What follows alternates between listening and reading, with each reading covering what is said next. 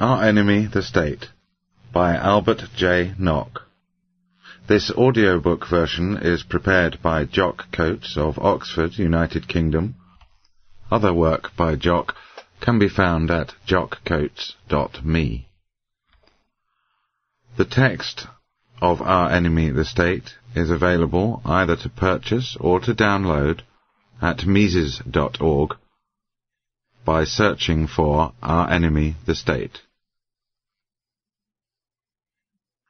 In Memoriam Edmund Cadwallader Evans, a sound economist, one of the few who understand the nature of the state. 1935. Be it or be it not true that man is shapen in iniquity and conceived in sin, it is unquestionably true that government is begotten of aggression and by aggression. Herbert Spencer, 1850. This is the gravest danger that today threatens civilization. State intervention, the absorption of all spontaneous social effort by the state. That is to say, of spontaneous historical action, which in the long run sustains, nourishes, and impels human destinies. Jose Ortega y Gasset, 1922 The state has taken on a vast mass of new duties and responsibilities. It has spread out its powers until they penetrate to every act of the citizen, however secret. It has begun to throw around its operations the high dignity and impeccability of a state religion. Its agents become a separate and superior caste with authority to bind and loose, and their thumbs in every pot. But it still remains, as it was in the beginning, the common enemy of all well-disposed, industrious, and decent men. Henry L. Mencken, 1926 Preface to the second edition When Our Enemy the State appeared in 1935, its literary merit rather than its philosophic content attracted attention to it. The times were not ripe for an acceptance of its predictions, still less for the argument on which these predictions were based. Faith in traditional frontier individualism had not yet been shaken by the course of events. Against this faith, the argument that the same economic forces which in all times and in all nations drive towards the ascendancy of political power at the expense of social power were in operation here, made little headway. That is, the feeling that it cannot happen here was too difficult a hurdle for the book to overcome. By the time the first edition had run out, the development of public affairs gave the argument of the book ample testimony. In less than a decade it was evident to many Americans that their country is not immune from the philosophy which had captured European thinking. The Times were proving Mr. Nock's thesis, and by irresistible word-of-mouth advertising a demand for the book began to manifest itself just when it was no longer available, and the plates had been put to war purposes. In 1943 he had a second edition in mind. I talked with him several times about it, urging him to elaborate on the economic ideas, since these, it seemed to me, were inadequately developed for the reader with a limited knowledge of political economy. He agreed that this ought to be done, but in a separate book or in a second part of this book, and suggested that I try my hand at it. Nothing came of the matter because of the war. He died on August the 19th, 1945. This volume is an exact duplication of the first edition. He intended to make some slight changes, principally, as he told me, in the substitution of current illustrations for those which might carry less weight with the younger reader. As for the sequel stressing economics, this will have to be done. At any rate, our enemy the state needs no support. Frank Chodorov, New York City, May 28th, 1946. Our Enemy, the State, by Albert J. Nock. Part 1 If we look beneath the surface of our public affairs, we can discern one fundamental fact, namely, a great redistribution of power between society and the state. This is the fact that interests the student of civilization. He has only a secondary or derived interest in matters like price fixing, wage fixing, inflation, political banking, agricultural adjustment, and similar items of state policy that fill the pages of newspapers and the mouths of publicists and politicians. All these can be run up under one head. They have an immediate and temporary importance, and for this reason they monopolize public attention, but they all come to the same thing, which is an increase of state power and a corresponding decrease of social power. It is unfortunately none too well understood that, just as the state has no money of its own, so it has no power of its own. All the power it has is what society gives it, plus what it confiscates from time to time on one pretext or another. There is no other source from which state power can be drawn. Therefore, every assumption of state power, whether by gift or seizure, leaves society with so much less power. There is never, nor can there be, any strengthening of state power without a corresponding and roughly equivalent depletion of social power.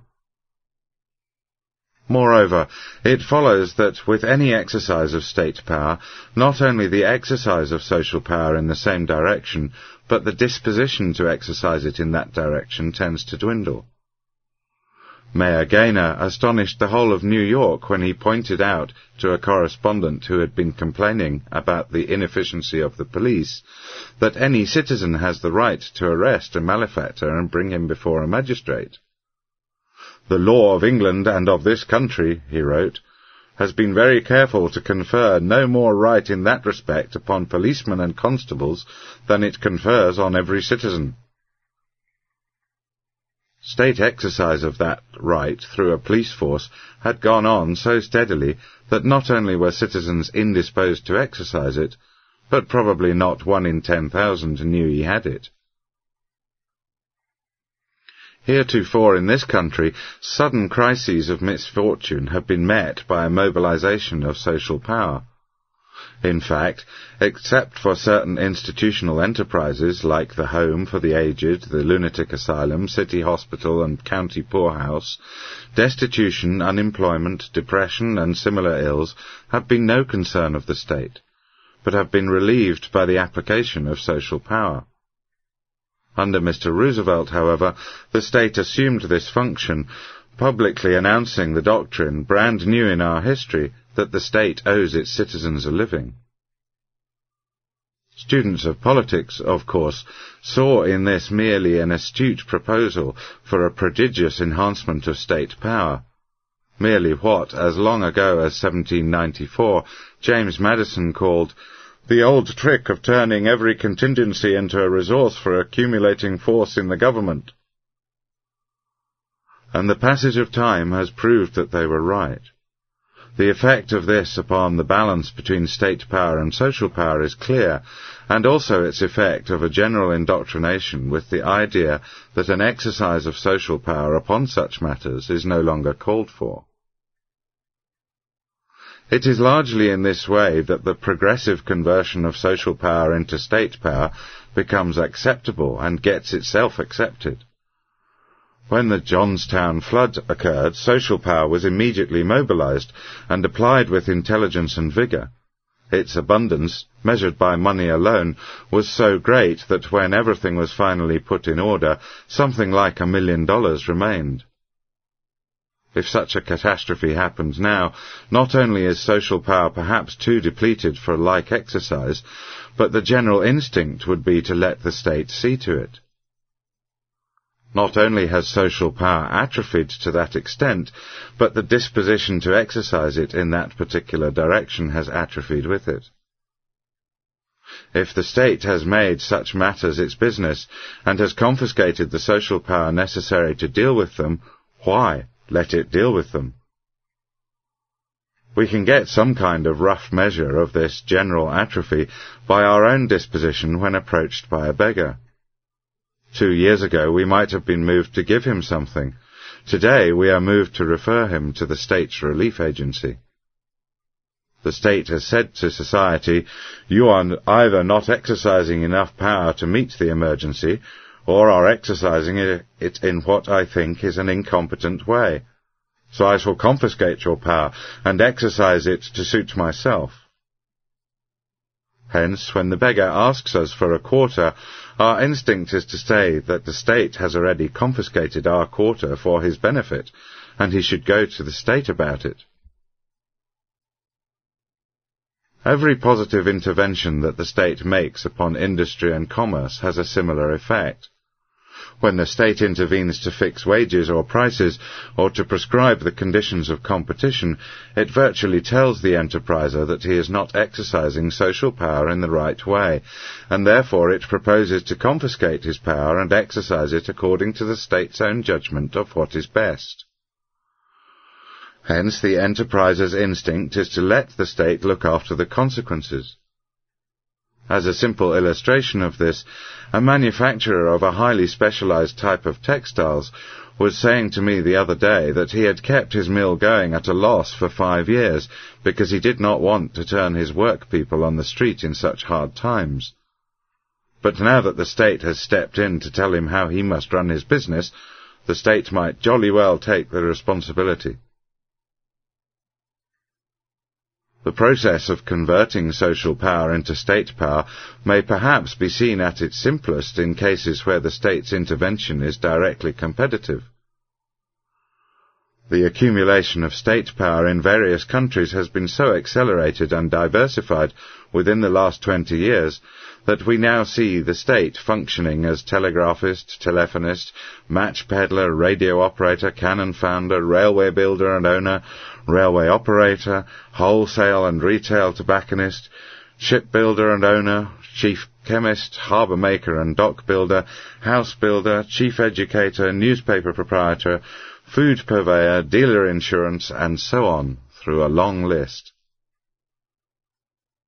It is obvious that private forms of these enterprises must tend to dwindle in proportion as the energy of the state's encroachment on them increases. For the competition of social power with state power is always disadvantaged, since the state can arrange the terms of competition to suit itself, even to the point of outlawing any exercise of social power whatever in the premises, in other words, giving itself a monopoly. Instances of this expedient are common. The one we are probably most acquainted with is the state's monopoly of letter carrying. Social power is stopped by sheer fiat from application to this form of enterprise, notwithstanding it could carry on far cheaper, and in this country at least far better. The advantages of this monopoly in promoting the state's interests are peculiar. No other, probably, could secure so large and well distributed a volume of patronage under the guise of a public service in constant use by so large a number of people. It plants a lieutenant of the state at every country crossroad. It is by no means a pure coincidence that an administration's chief almoner and whip at large is so regularly appointed postmaster general. Thus, the state turns every contingency into a resource for accumulating power in itself, always at the expense of social power and with this it develops a habit of acquiescence in the people.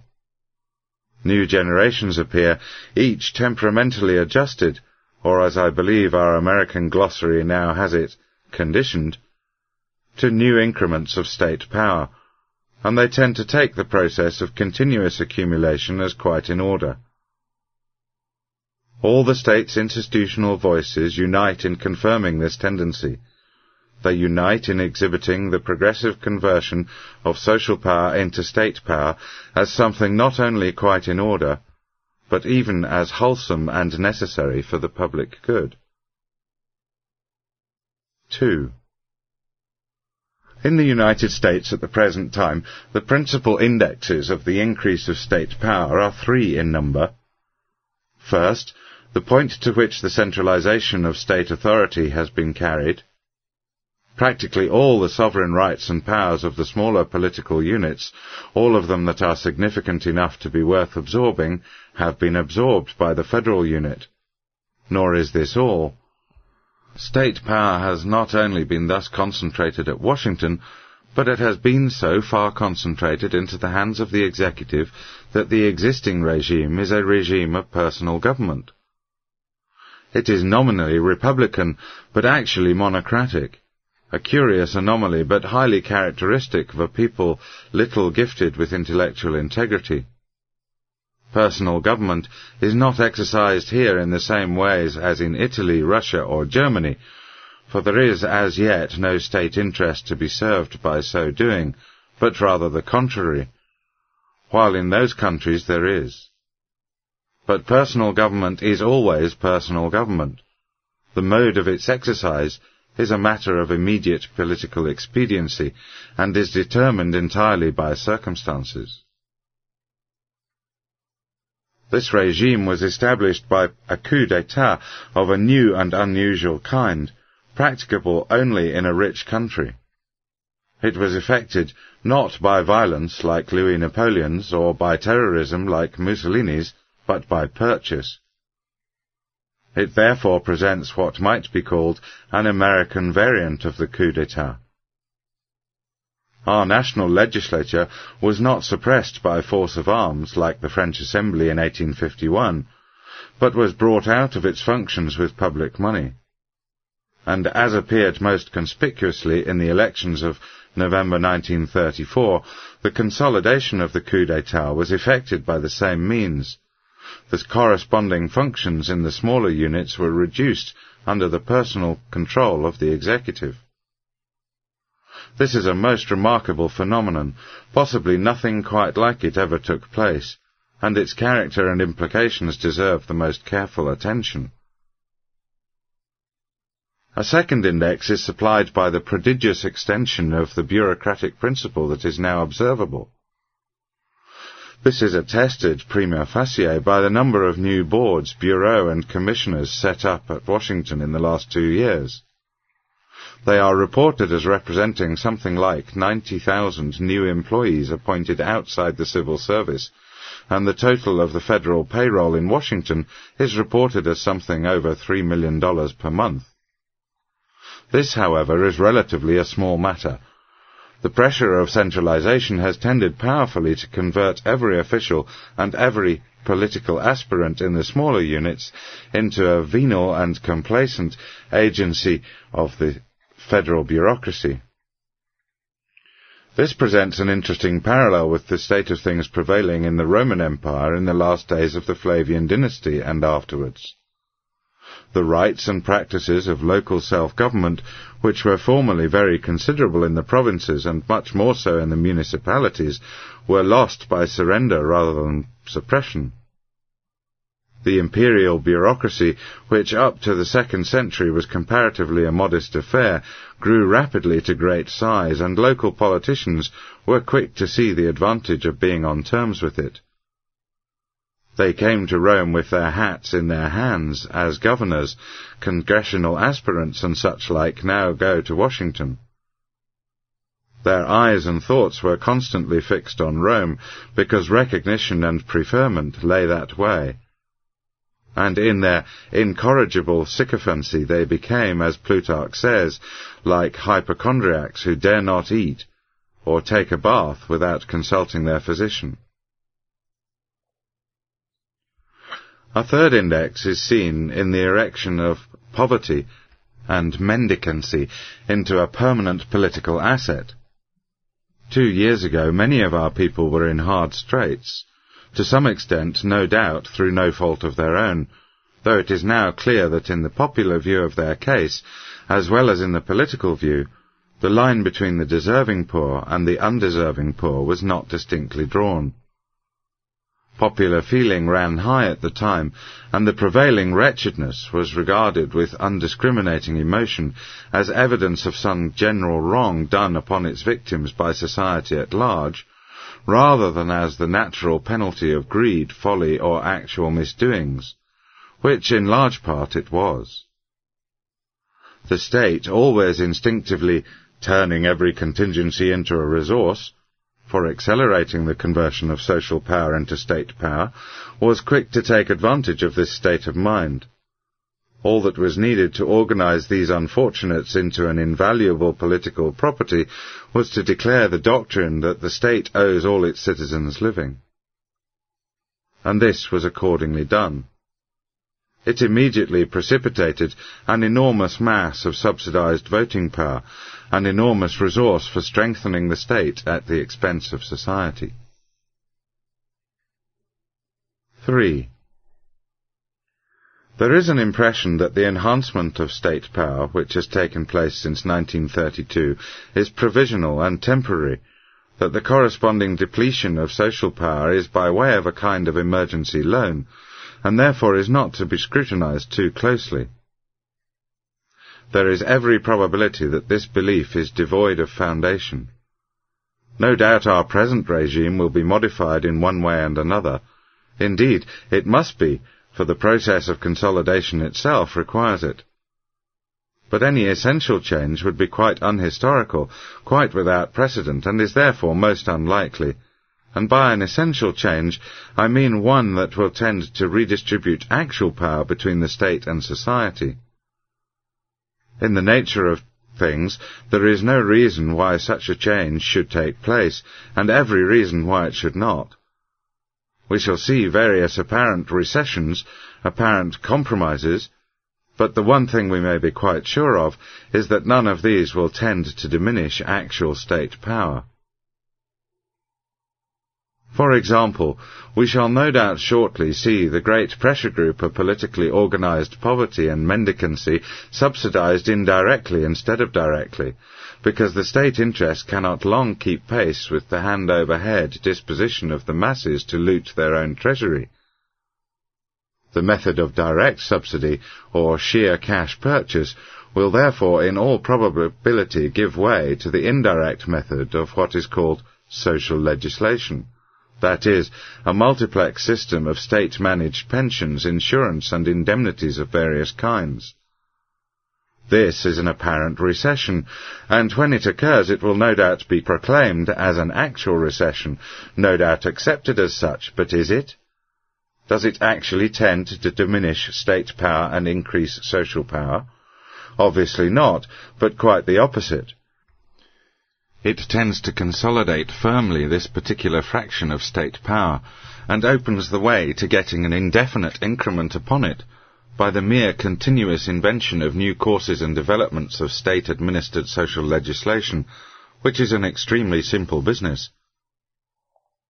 One may add the observation, for whatever its evidential value may be worth, that if the effect of progressive social legislation upon the sum total of state power were unfavourable or even nil, we should hardly have found Prince de Bismarck and the British Liberal politicians of forty years ago going in for anything remotely resembling it.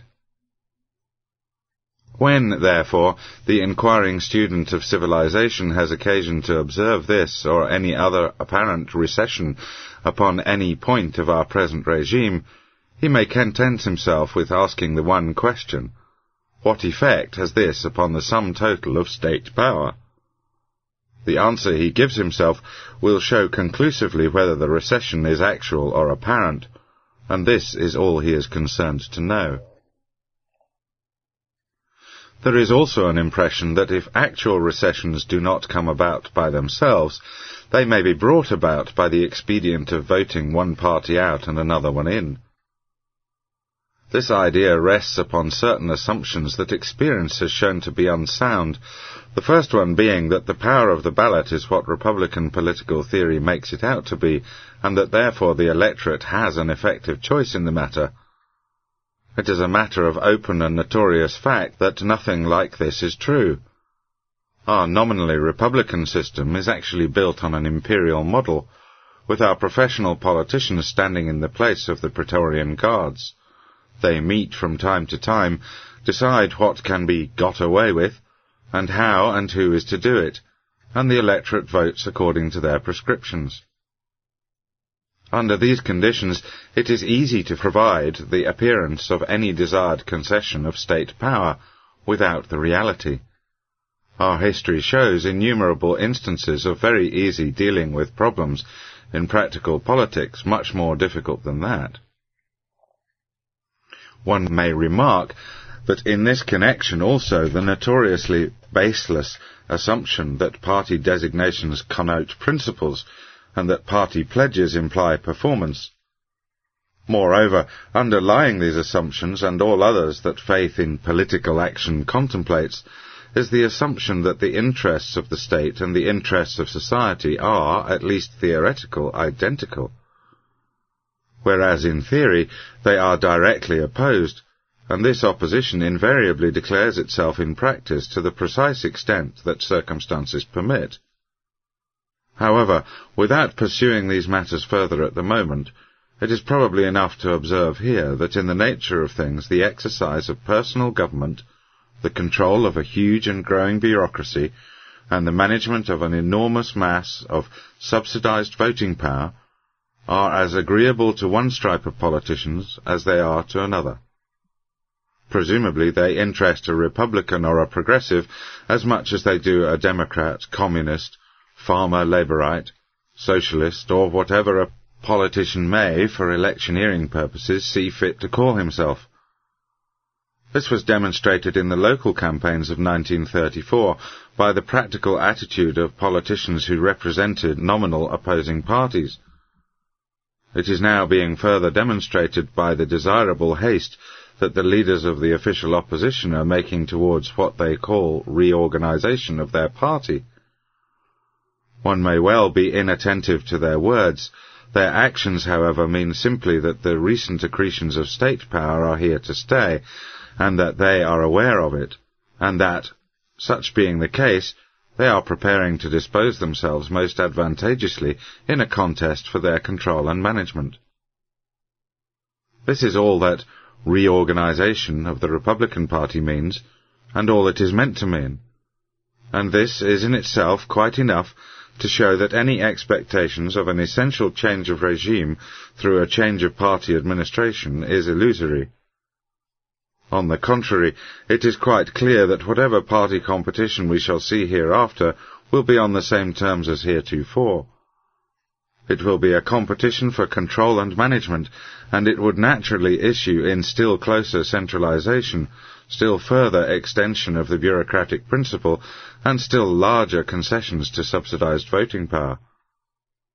This course would be strictly historical, and is furthermore to be expected as lying in the nature of things, as it so obviously does.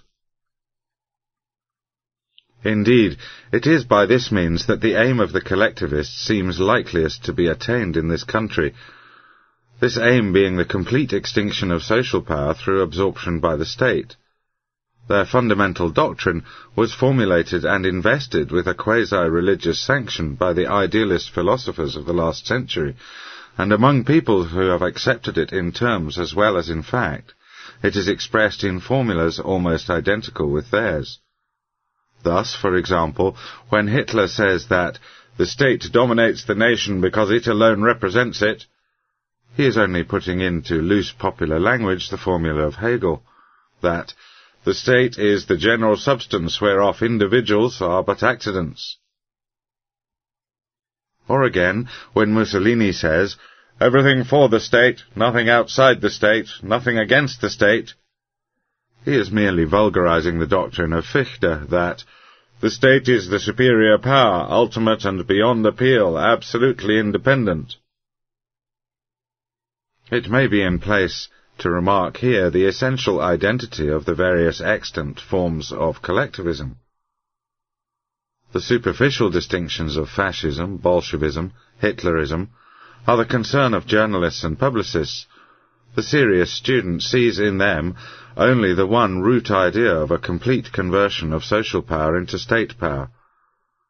When Hitler and Mussolini invoke a kind of debased and hoodwinking mysticism to aid their acceleration of this process, the student at once recognizes his old friend, the formula of Hegel, that the state incarnates the divine idea upon earth, and he is not hoodwinked.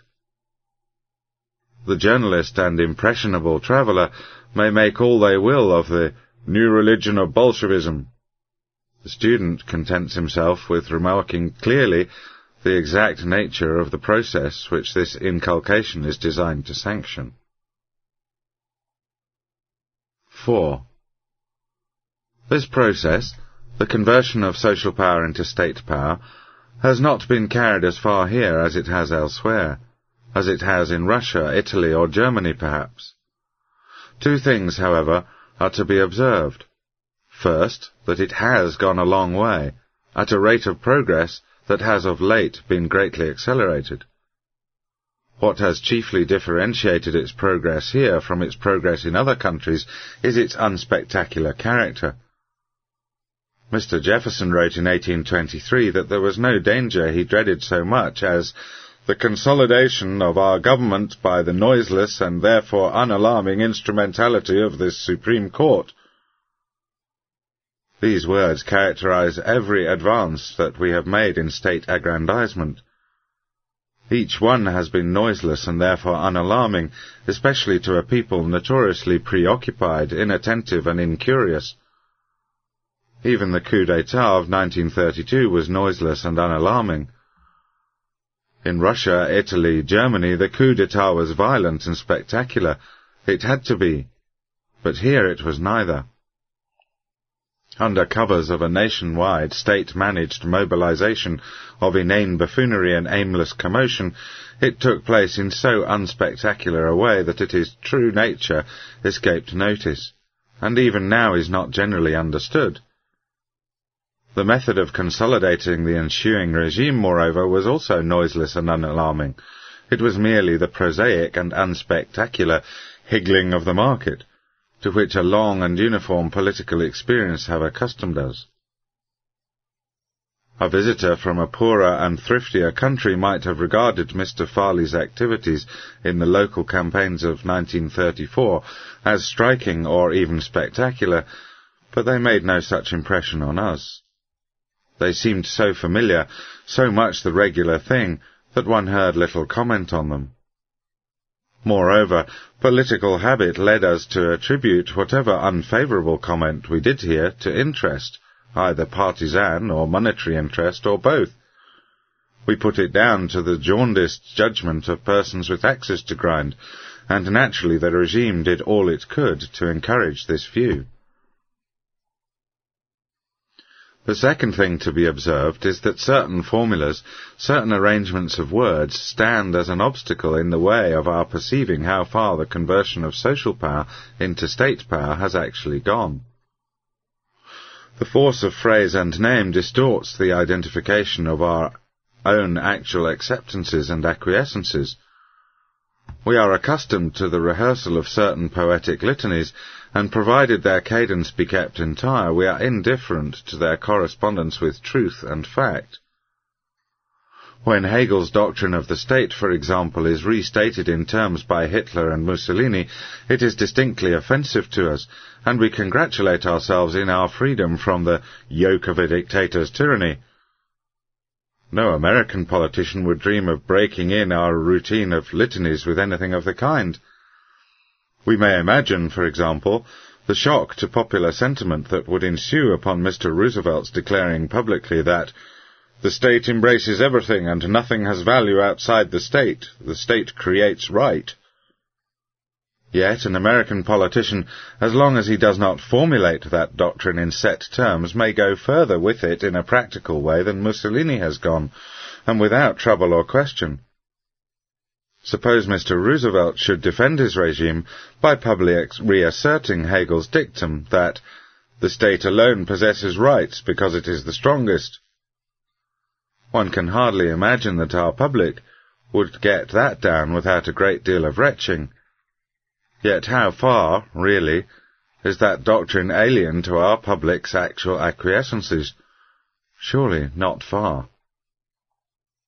The point is that in respect of the relation between the theory and the actual practice of public affairs, the American is the most unphilosophical of beings.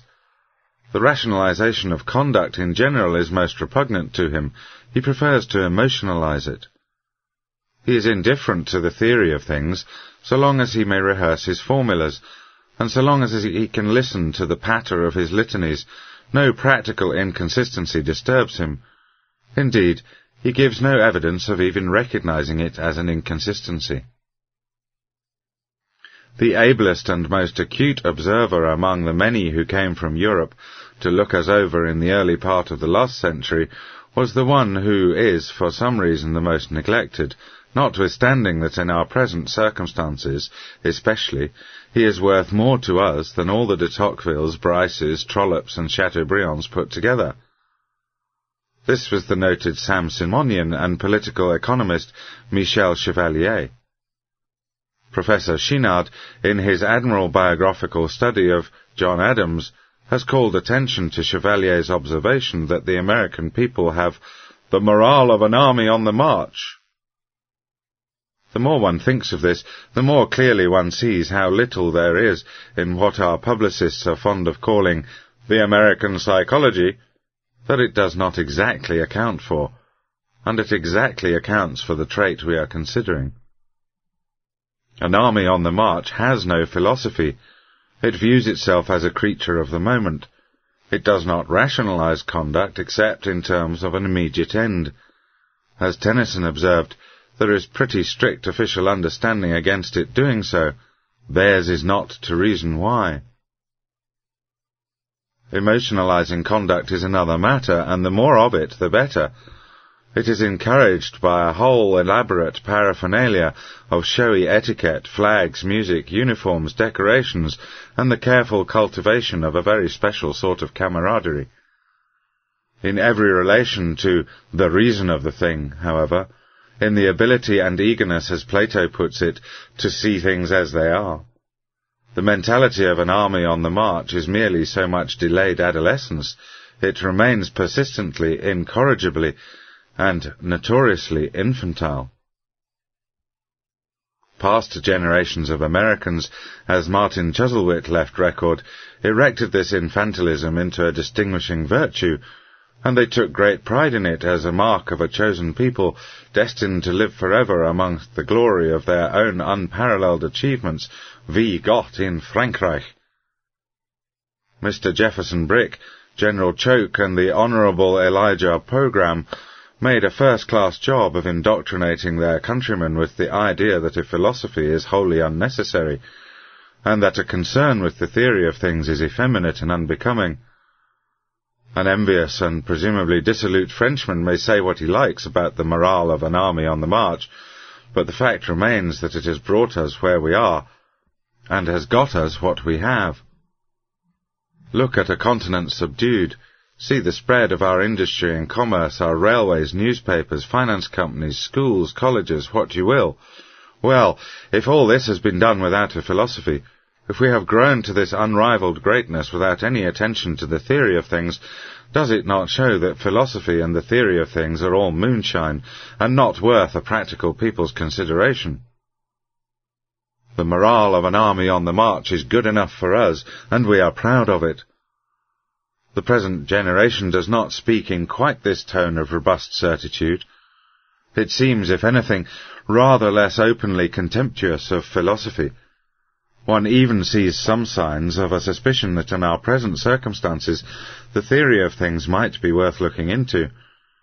And it is especially towards the theory of sovereignty and rulership that this new attitude of hospitality appears to be developing. The condition of public affairs in all countries, notably our own, has done more than bring under review the mere current practice of politics, the character and quality of representative politicians, and the relative merits of this or that form or mode of government. It has served to suggest attention to the one institution whereof all those forms or modes are but the several, and, from the theoretical point of view, indifferent manifestations. It suggests that finality does not lie with consideration of species, but of genus. It does not lie with the consideration of the characteristic marks that differentiate the republican state, monocratic state, constitutional, collectivist, totalitarian, Hitlerian, Bolshevist, what you will. It lies with the consideration of the state itself. 5. There appears to be a curious difficulty about exercising reflective thought upon the actual nature of an institution into which one was born and one's ancestors were born. One accepts it as one does the atmosphere. One's practical adjustments to it are made by a kind of reflex. One seldom thinks about the air until one notices some change, favourable or unfavourable, and then one's thought about it is special. One thinks about purer air, lighter air, heavier air, not about air. So it is with certain human institutions. We know that they exist, that they affect us in various ways, but we do not ask how they came about, or what their original intention was, or what primary function it is they are actually fulfilling. And when they affect us, so unfavourably that we rebel against them, we contemplate substituting nothing beyond some modification or variant of the same institution. Thus, colonial America, oppressed by the monarchical state, brings in the republican state. Germany gives us the republican state for the Hitlerian state. Russia exchanges the monocratic state for the collectivist state, Italy exchanges the constitutionalist state for the totalitarian state.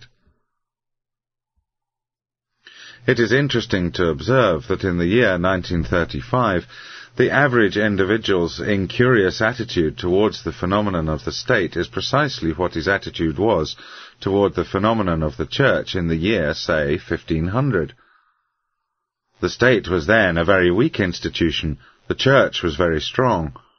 The individual was born into the church, as his ancestors had been for generations, in precisely the formal, documented fashion in which he is now born into the state. He was taxed for the church's support, as he now is for the state's support. He was supposed to accept the official theory and doctrine of the church, to conform to its discipline, and in a general way to do as it told him. Again, precisely the sanctions that the state now lays upon him. If he were reluctant or recalcitrant, the Church made a satisfactory amount of trouble for him, as the State now does. Notwithstanding all this, it does not appear to have occurred to the Church citizen of that day, any more than it occurs to the State citizen of the present, to ask what sort of institution it was that claimed his allegiance. There it was. He accepted its own account of itself, took it as it stood, and at its own valuation, even when he revolted fifty years later, he merely exchanged one form or mode of the Church for another, the Roman for the Calvinist, Lutheran, Zwinglian, or what not. Again, quite as the modern state citizen exchanges one mode of the state for another. He did not examine the institution itself, nor does the state citizen today. My purpose in writing is to raise the question whether the enormous depletion of social power which we are witnessing everywhere does not suggest the importance of knowing more than we do about the essential nature of the institution that is so rapidly absorbing this volume of power. One of my friends said to me lately that if the public utility corporations did not mend their ways, the state would take over their business and operate it. He spoke with a curiously reverent air of finality. Just so, I thought, might a church citizen at the end of the fifteenth century have spoken of some impending intervention of the church, and I wondered then whether he had any better informed and closer reasoned theory of the state than his prototype had of the church. Frankly, I am sure he had not. His pseudo-conception was merely an unreasoned acceptance of the state on its own terms and at its own valuation, he showed himself no more intelligent, and no less, than the whole mass of state citizenry at large. It appears to me that with the depletion of social power going on at the rate it is, the state citizen should look very closely into the essential nature of the institution that is bringing it about. He should ask himself whether he has a theory of the state, and if so, whether he can assure himself that history supports it. He will not find this a matter that can be settled offhand. It needs a good deal of investigation and a stiff exercise of reflective thought. He should ask, in the first place, how the state originated and why. It must have come about somehow and for some purpose. That seems an extremely easy question to answer, but he will not find it so. Then he should ask what it is that history exhibits continuously as the state's primary function. Then, whether he finds that the state and government are strictly synonymous terms. He uses them as such, but are they? Are there any invariable characteristic marks that differentiate the institution of government from the institution of the state? Then, finally, he should decide whether, by the testimony of history, the state is to be regarded as, in essence, a social or an antisocial institution. It is pretty clear now that if the church citizen of 1500 had put his mind on questions as fundamental as these, his civilization might have had a much easier and pleasanter course to run, and the state citizen today may profit by his experience. Our Enemy, the State, by Albert J. Nock. Part 2 As far back as one can follow the run of civilization, it presents two fundamentally different types of political organization. This difference is not one of degree, but of kind. It does not do to take the one type as merely marking a lower order of civilization and the other a higher, they are commonly so taken, but erroneously. Still less does it do to classify both as species of the same genus, to classify both under the generic term of government, though this also until very lately has been done, and has always led to confusion and misunderstanding. A good understanding of this error and its effects is supplied by Thomas Paine. At the outset of his pamphlet called Common Sense, Paine draws a distinction between society and government. While society in any state is a blessing, he says, government, even in its best state, is but a necessary evil, in its worst state an intolerable one. In another place he speaks of government as a mode rendered necessary by the inability of moral virtue to govern the world. He proceeds then to show how and why government comes into being. Its origin is in the common understanding and common agreement of society, and the design and end of government, he says, is freedom and security. Teleologically, government implements the common desire of society, first for freedom, and second for security. Beyond this it does not go. It contemplates no positive intervention upon the individual, but only a negative intervention. It would seem that in Paine's view, the code of government should be that of the legendary King Pausole, who prescribed but two laws for his subject, the first being hurt no man, and the second, then do as you please, and that the whole business of government should be the purely negative one of seeing that this code is carried out. So far, Paine is sound as he is simple. He goes on, however, to attack the British political organisation in terms that are logically inconclusive. There should be no complaint of this, for he was writing as a pamphleteer, a special pleader with an ad capitandum argument to make, and as everyone knows, he did it most successfully. Nevertheless, the point remains that when he talks about the British system, he is talking about a type of political organisation essentially different from the type that he has just been describing, different in origin, in intention, in primary function, in the order of interest that it reflects. It did not originate in the common understanding and agreement of society, it originated in conquest and confiscation. Its intention, far from contemplating freedom and security, contemplated nothing of the kind. It contemplated primarily the continuous economic exploitation of one class by another, and it concerned itself with only so much freedom and security as was consistent with this primary intention, and this was, in fact, very little.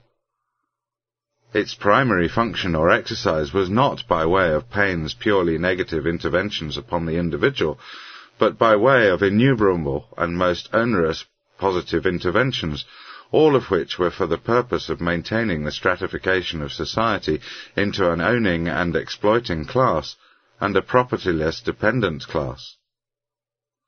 The order of interest that it reflected was not social, but purely antisocial, and those that administered it, judging by the common standards of ethics, or even the common standard of law as applied to private persons, were indistinguishable from a professional criminal class. Clearly, then, we have two distinct types of political organization to take into account, and clearly, too, when their origins are considered, it is impossible to make out that the one is a mere perversion of the other. Therefore, when we include both types under a general term like government, we get into logical difficulties difficulties of which most writers on the subject have been more or less vaguely aware, but which, until the last half-century, none of them has tried to resolve. Mr. Jefferson, for example, remarked that the hunting tribes of Indians, with which he had a good deal to do in his early days, had a highly organized and admirable social order, but were without government. Commenting on this, he wrote Madison that it is a problem not clear in my mind that this condition is not the best. But he suspected that it was inconsistent with any degree of population. Schoolcraft observes that the Chippewas, though living in a highly organized social order, had no regular government. Herbert Spencer, speaking of the Bechuanas, Araucanians, and Koranna Hottentots, says they have no definite government while Parkman, in his introduction to the conspiracy of Pontiac, reports the same problem and is frankly puzzled by its apparent anomalies. Paine's theory of government agrees exactly with the theory set forth by Mr. Jefferson in the Declaration of Independence. The doctrine of natural rights, which is explicit in the Declaration, is implicit in common sense, and Paine's view of the design and end of government is precisely the Declaration's view that to secure these rights, governments are instituted amongst men. And further, Paine's view of the origin of government is that it derives its just powers from the consent of the governed. Now, if we apply Paine's formulas or the Declaration's formulas, it is abundantly clear that the Virginian Indians had government. Mr. Jefferson's own observations show that they had it. Their political organization, simple as it was, answers its purpose. Their code apparatus sufficed for assuring freedom and security to the individual, and for dealing with such trespasses as in that state of society the individual might encounter fraud, theft, assault, adultery, murder. The same is clearly true of the various peoples cited by Parkman, Schoolcraft, and Spencer. Assuredly, if the language of the Declaration amounts to anything, all these peoples had government, and all these reporters make it appear as a government quite competent to its purpose. Therefore, when Mr. Jefferson says his Indians were without government, he must be taken to mean that they did not have a type of government like the one he knew, and when Schoolcraft and Spencer speak of regular and definite government, their qualifying words must be taken in the same way. This type of government, nevertheless, has always existed and still exists answering perfectly to Paine's formulas and the Declaration's formulas, though it is a type which we also, most of us, have seldom had the chance to observe. It may not be put down as the mark of an inferior race, for institutional simplicity is in itself by no means a mark of backwardness or inferiority, and it has been sufficiently shown that in certain essential respects the peoples who have this type of government are, by comparison, in a position to say a good deal for themselves on the score of a civilized character. Mr. Jefferson's own testimony on this point is worth notice, and so is Parkman's. This type, however, even though documented by the Declaration, is fundamentally so different from the type that has always prevailed in history and is still prevailing in the world at the moment, that for the sake of clearness the two types should be set apart by name, as they are by nature. They are so different in theory that drawing a sharp distinction between them is now probably the most important duty that civilization owes to its own safety. Hence it is by no means either arbitrary or academic proceeding to give the one type the name of government, and to call the second type simply the state. 2. Aristotle, confusing the idea of the state with the idea of government, thought the state originated out of the natural grouping of the family. Other Greek philosophers, labouring under the same confusion, somewhat anticipated Rousseau in finding its origin in the social nature and disposition of the individual. While an opposing school, which held that the individual is naturally antisocial, more or less anticipated Hobbes by finding in it in an enforced compromise among the antisocial tendencies of individuals. Another view, implicit in the doctrine of Adam Smith, is that the state originated in the association of certain individuals who showed a marked superiority in the economic virtues of diligence, prudence, and thrift.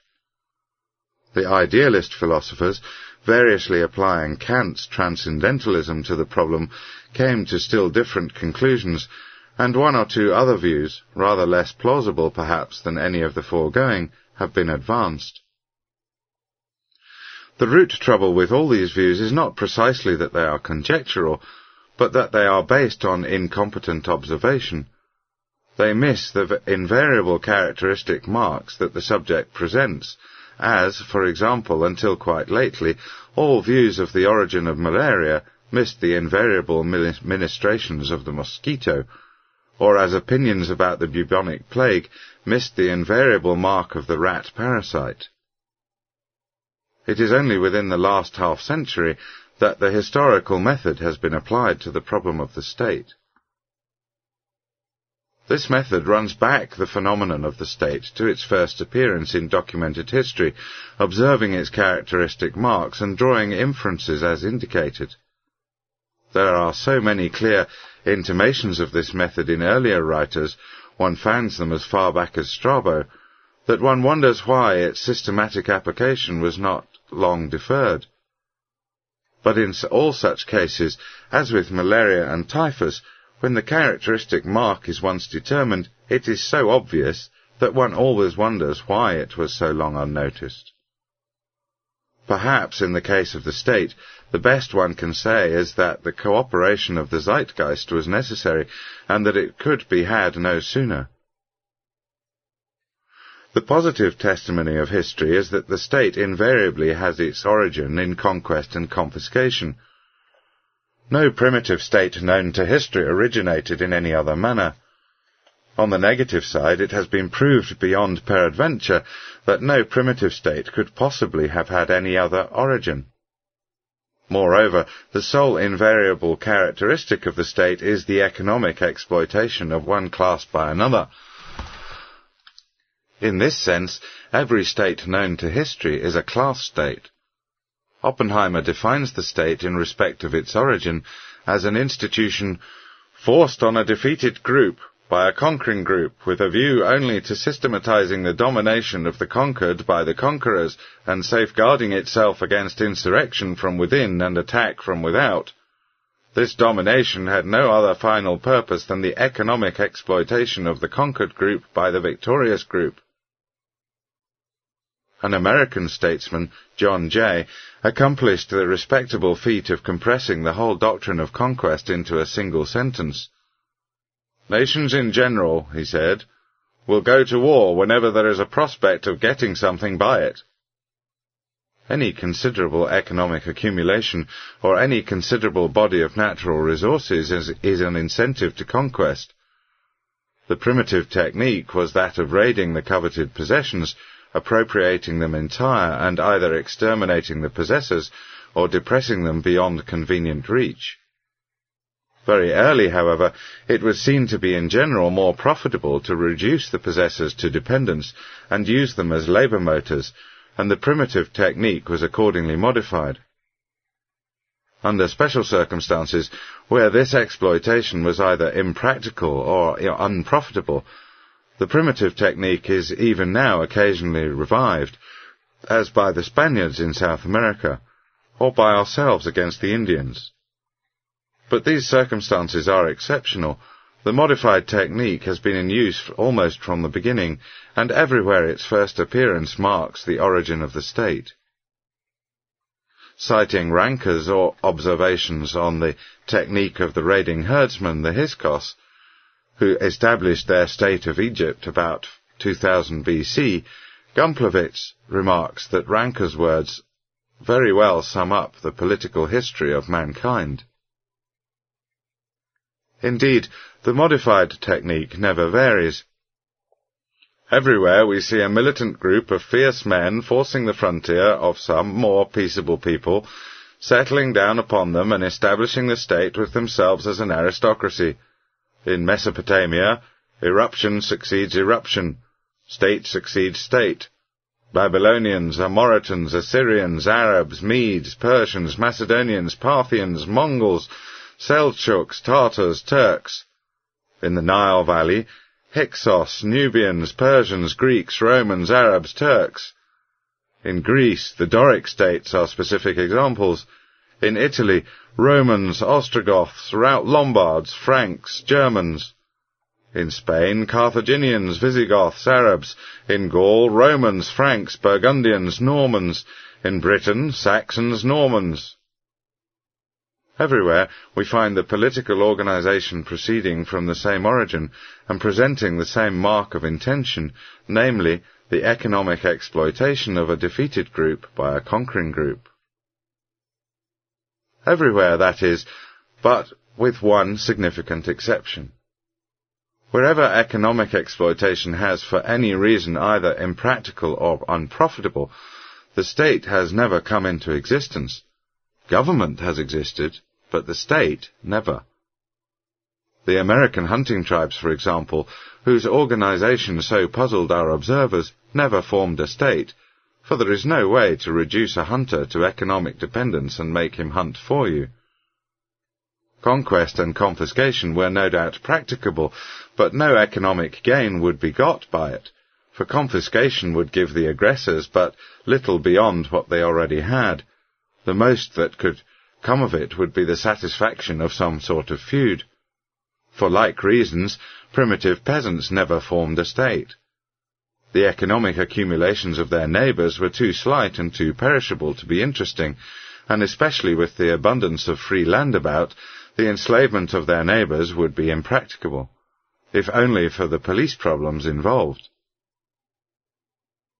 It may now be easily seen how great the difference is between the institution of government, as understood by Paine in the Declaration of Independence, and the institution of the state. Government may quite conceivably have originated as Paine thought it did, or Aristotle, or Hobbes, or Rousseau, whereas the state not only never did originate in any of these ways, but never could have done so. The nature in and intention of government as adduced by Parkman, Schoolcraft, and Spencer, are social. Based on the idea of natural rights, government secures those rights to the individual by strictly negative intervention, making justice costless and easy of access, and beyond that it does not go. The state, on the other hand, both in its genesis and by its primary intention, is purely antisocial. It is not based on the idea of natural rights, but on the idea that the individual has no rights except those that the state may provisionally grant him. It has always made justice costly and difficult of access, and has invariably held itself above justice and common morality whenever it could advantage itself by so doing. So far from encouraging a wholesome development of social power, it has invariably, as Madison said, turned every contingency into a resource for depleting social power and enhancing state power. As Dr. Sigmund Freud has observed, it cannot even be said that the state has ever shown any disposition to suppress crime, but only to safeguard its own monopoly of crime. In Russia and Germany, for example, we have lately seen the state moving with great alacrity against infringement of its private monopoly by private persons, while at the same time exercising that monopoly with unconscionable ruthlessness. Taking the state wherever found, striking into its history at any point, one sees no way to differentiate the activities of its founders, administrators, and beneficiaries from those of a professional criminal class. 3. Such are the antecedents of the institution which is everywhere now so busily converting social power by wholesale into state power. The recognition of them goes a long way towards resolving most, if not all, of the apparent anomalies which the conduct of the modern state exhibits. It is of great help, for example, in accounting for the open and notorious fact that the state always moves slowly and grudgingly towards any purpose that accrues to society's advantage, but moves rapidly and with alacrity towards one that accrues to its own advantage. Nor does it ever move towards social purposes on its own initiative, but only under heavy pressure, while its motion towards antisocial purposes is self-sprung. Englishmen of the last century remarked this fact with justifiable anxiety as they watched the rapid depletion of social power by the British state. One of them was Herbert Spencer, who published a series of essays which were subsequently put together in a volume called The Man versus the State. With our public affairs in the shape they are, it is rather remarkable that no American publicist has improved the chance to reproduce these essays verbatim merely substituting illustrations drawn from American history for those which Spencer draws from English history. If this were properly done, it could make one of the most pertinent and useful works that could be produced at this time. These essays are devoted to examining the several aspects of the contemporary growth of the state power in England. On the essay called Over Legislation, Spencer remarks the fact so notoriously common in our experience, that when state power is applied to social purposes, its action is invariably slow, stupid, extravagant, unadaptive, corrupt, and obstructive. He devotes several paragraphs to each count, assembling a complete array of proof. When he ends, discussion ends, there is simply nothing to be said. He shows further that the state does not even fulfill efficiently what he calls its unquestionable duties to society. It does not efficiently adjudge and defend the individual's elemental rights.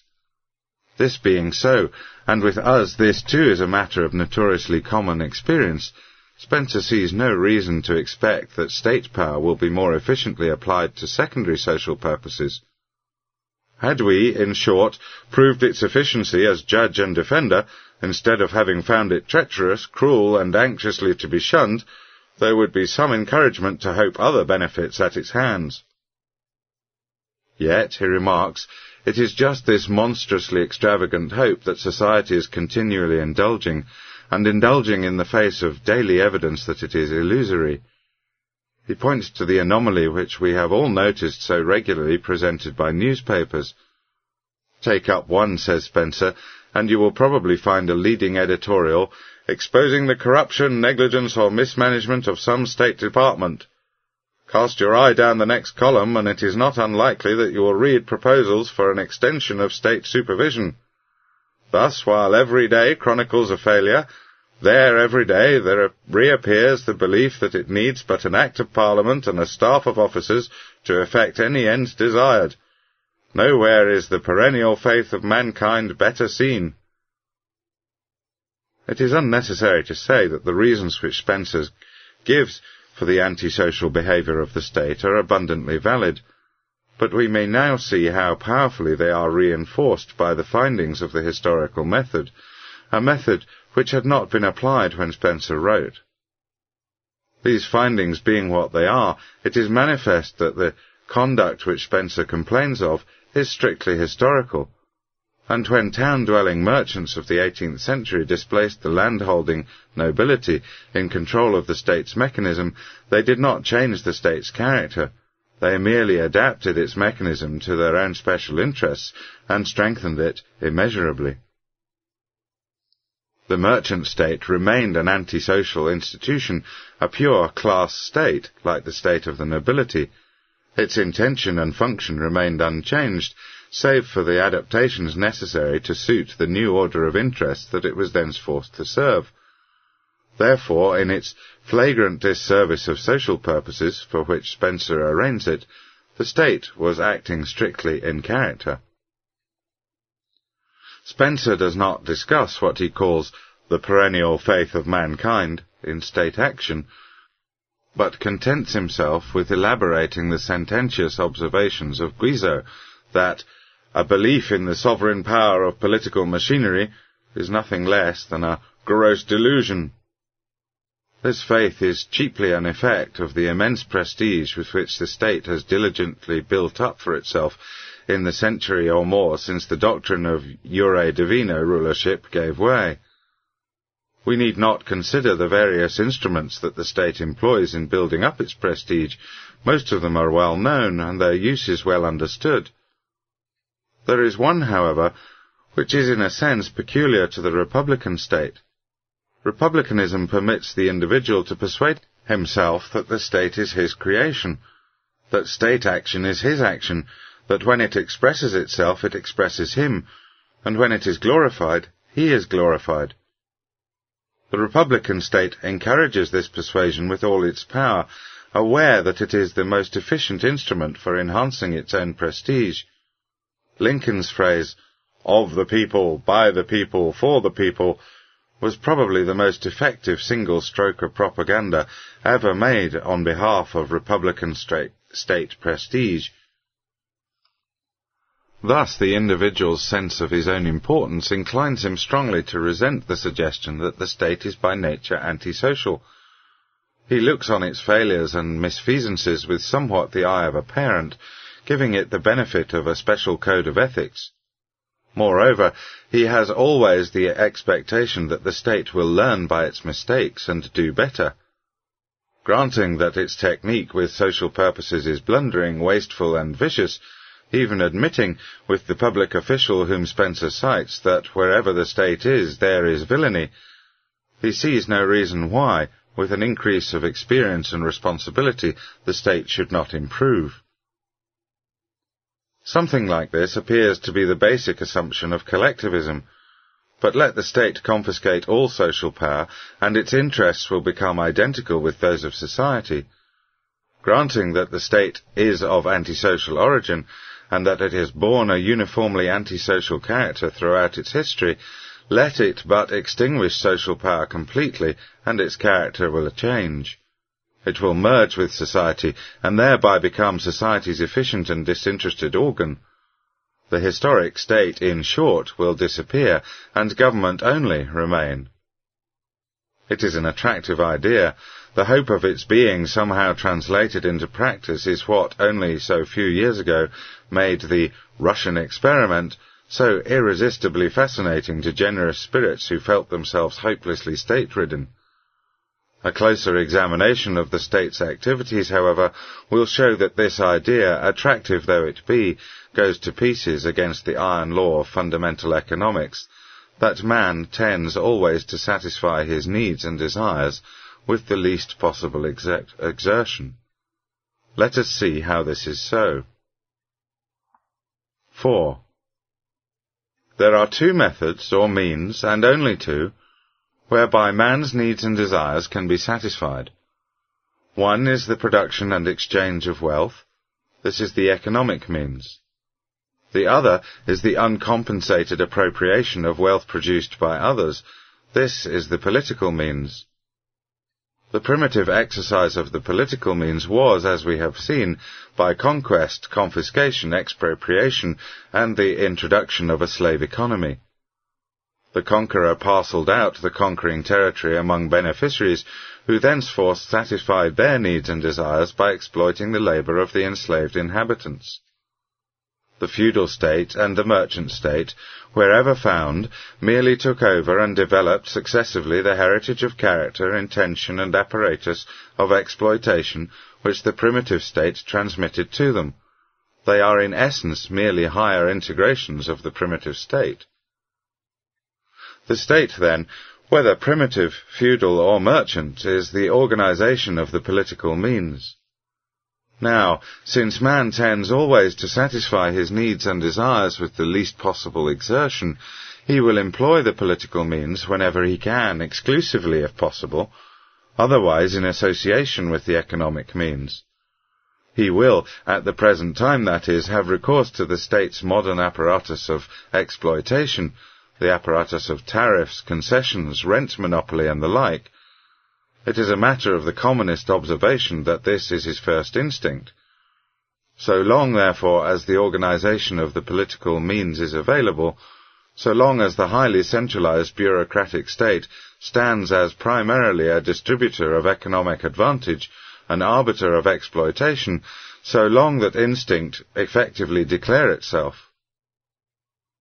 A proletarian state would merely, like the merchant state, shift the incidence of exploitation, and there is no historic ground for the presumption that a collectivist state would be in any essential respect unlike its predecessors, as we are beginning to see. The Russian experiment has amounted to the erection of a highly centralized bureaucratic state upon the ruins of another, leaving the entire apparatus of exploitation intact and ready for use.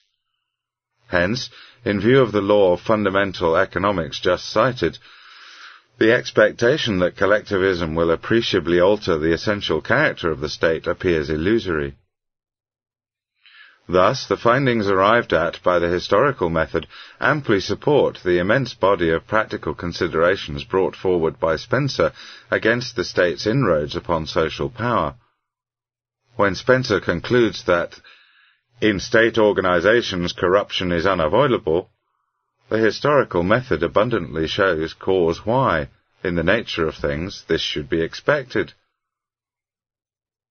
Vilescit origine tali when Freud comments on the shocking disparity between state ethics and private ethics, and his observations on this point are most profound and searching, the historical method at once supplies the best of reasons why that disparity should be looked for. When Ortega y Gasset says that statism is the higher form taken by violence and direct action when these are set up as standards, the historical method enables us to perceive at once that his definition is precisely that which one would make a priori. The historical method, moreover, establishes the important fact that, as in the case of tabetic or parasitic diseases, the depletion of social power by the state cannot be checked after a certain point of progress is passed. History does not show an instance where, once beyond this point, this depletion has not ended in a complete and permanent collapse. In some cases, disintegration is slow and painful. Death set its mark on Rome at the end of the second century, but she dragged out a pitiable existence for some time after the Antonines. Athens, on the other hand, collapsed quickly. Some authorities think Europe is dangerously near that point, if not already past it but contemporary conjecture is probably without much value. That point may have been reached in America, and it may not. Again, certainty is unattainable. Plausible arguments may be weighed either way. Of two things, however, we may be certain. The first is that the rate of America's approach to that point is being prodigiously accelerated, and the second is that there is no evidence of any disposition to retard it, or any intelligent apprehension of the danger which that acceleration betokens. Our Enemy, the State, by Albert J. Nock. Part 3 in considering the state's development in America, it is important to keep in mind the fact that America's experience of the state was longer during the colonial period than during the period of American independence. The period 1607 to 1776 was longer than the period 1776 to 1935. Moreover, the colonists came here full grown, and had already a considerable experience of the state of England and Europe before they arrived, and for the purposes of comparison, this was extend the former period by a few years, say at least fifteen. It would probably be safe to put it that the American colonists had 25 years longer experience of the state than citizens of the United States have had. Their experience, too, was not only longer but more varied. The British state, the French, Dutch, Swedish and Spanish states were all established here. The separatist English dissenters who landed at Plymouth had lived under the Dutch state as well as the British state. When James I made England too uncomfortable for them to live in, they went to Holland. And many of the institutions which they subsequently set up in New England, and which were later incorporated into the general body of what we call American institutions, were actually Dutch, though commonly, almost invariably, we credit them to England. They were, for the most part, Roman continental in their origin, but they were transmitted here from Holland, not from England. No such institutions existed in England at that time, and hence the Plymouth colonists could not have seen them there. They could have seen them only in Holland, where they did exist.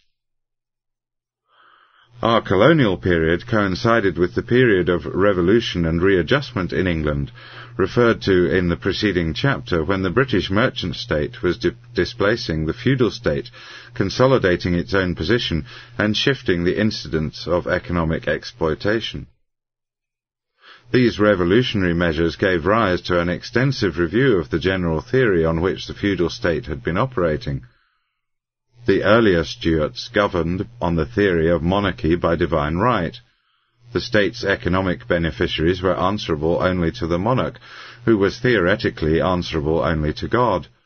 He had no responsibilities to society at large, save such as he chose to incur, and these only for the duration of his pleasure. In 1607, the year of the Virginia colony's landing at Jamestown, John Cowell, Regius Professor of Civil Law at the University of Cambridge, laid down the doctrine that the monarch is above the law by his absolute power, and though for the better and equal course in making laws he do admit the three estates unto council, yet this in divers learned men's opinions is not of constraint, but of his own benignity, or by reason of the promise he made upon oath at the time of his coronation. This doctrine, which was elaborated to the utmost in the extraordinary work called Patriarcha by Sir Robert Filmer, was all well enough so long as the line of society's stratification was clear, straight, and easily drawn. The feudal state's economic beneficiaries were virtually a close corporation, a compact body consisting of a church hierarchy and a titled group of hereditary large-holding landed proprietors. In respect of interests, this body was extremely homogeneous, and their interests, few in number, were simple in character and easily defined. With the monarch, the hierarchy and a small closely limited nobility above the line of stratification, and an undifferentiated populace below it, this theory of sovereignty was possible, it answered the purposes of the feudal state as well as any. But the practical outcome of this theory did not and could not suit the purposes of the rapidly growing class of merchants and financiers. They wished to introduce a new economic system. Under feudalism, production had been, as a general thing, for use, with the incidence of exploitation falling largely on the peasantry.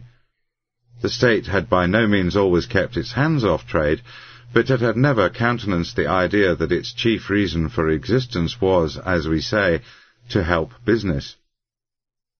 The merchants and financiers, however, had precisely this idea in mind. They saw the attractive possibilities of production for profit, with the incidence of exploitation gradually shifting to an industrial proletariat. They saw also, however, but to realize all these possibilities, they must get the state's mechanism to working as smoothly and powerfully on the side of business as it had been working on the side of the monarchy, the church, and the landholding landed proprietors. This meant capturing control of this mechanism, and so altering and adapting it as to give themselves the same free access to the political means as was enjoyed by the displaced beneficiaries. The course by which they accomplished this is marked by the Civil War, the dethronement and execution of Charles I, the Puritan Protectorate, and the Revolution of 1688. This is the actual inwardness of what is known as the Puritan movement in England. It had a quasi-religious motivation, speaking strictly an ecclesiological motivation. But the paramount practical end towards which it tended was a repartition of access to the political means. It is a significant fact, though seldom noticed, that the only tenet with which Puritanism managed to evangelize equally the non-Christian and Christian world of English-bred civilization is its tenet of work, its doctrine that work is, by God's express will and command, a duty, indeed almost, if not quite, the first and most important of man's secular duties. This erection of labour into a Christian virtue per se, this investment of work with a special religious sanction, was an invention of Puritanism. It was something never heard of in England before the rise of the Puritan state. The only doctrine antedating it presented labour as the means to a purely secular end. As Cranmer's divines put it, that I may learn and labour truly to get mine own living. There is no hint that God would take it amiss if one preferred to do little work and put up with a poor living for the sake of doing something else with one's time. Perhaps the best witness to the essential character of the Puritan movement in England and America is the thoroughness with which its doctrine of work has pervaded both literatures, all the way from Cromwell's letters to Carlyle's panegyric and Longfellow's verse. But the merchant state of the Puritans was like any other. It followed the standard pattern. It originated in conquest and confiscation, like the feudal state which it displaced, the only difference being that its conquest was by civil war instead of foreign war. Its object was the economic exploitation of one class by another. For the exploitation of feudal serfs by a nobility, it proposed only to substitute the exploitation of a proletariat by enterprisers. Like its predecessors, the merchant state was purely an organization of the political means, a machine for the distribution of economic advantage, but with its mechanism adapted to the requirements of a more numerous and more highly differentiated order of beneficiaries, a class, moreover, whose numbers were not limited by heredity or by the sheer arbitrary pleasure of a monarch. The process of establishing the merchant state, however, necessarily brought about changes in the general theory of sovereignty.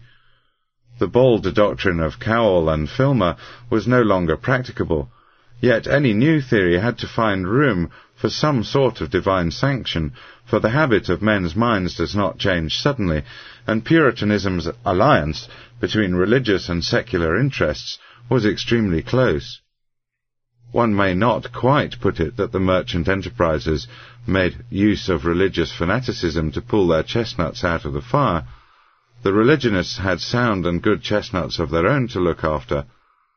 They had plenty of rabid nonsense to answer for, plenty of sour hypocrisy, plenty of vicious fanaticism. Whenever we think of 17th century British Puritanism, we think of Hugh Peters, of Praise God Barebones, of Cromwell's iconoclasts, smashing the mighty big angels in glass. But behind all this untowardness, there was in the religionists a body of sound conscience, soundly and justly outraged. And no doubt, though mixed with an intolerable deal of unscrupulous greed, there was on the part of the merchant enterprises a sincere persuasion that what was good for business was good for society. Taking Hampden's conscience as representative, one would say that it operated under the limitations set by nature upon the typical sturdy Buckinghamshire squire. The mercantile conscience was likewise ill-informed, and likewise set its course with a hard, dogged, provincial stubbornness. Still, the alliance of the two bodies of conscience was not without some measure of respectability.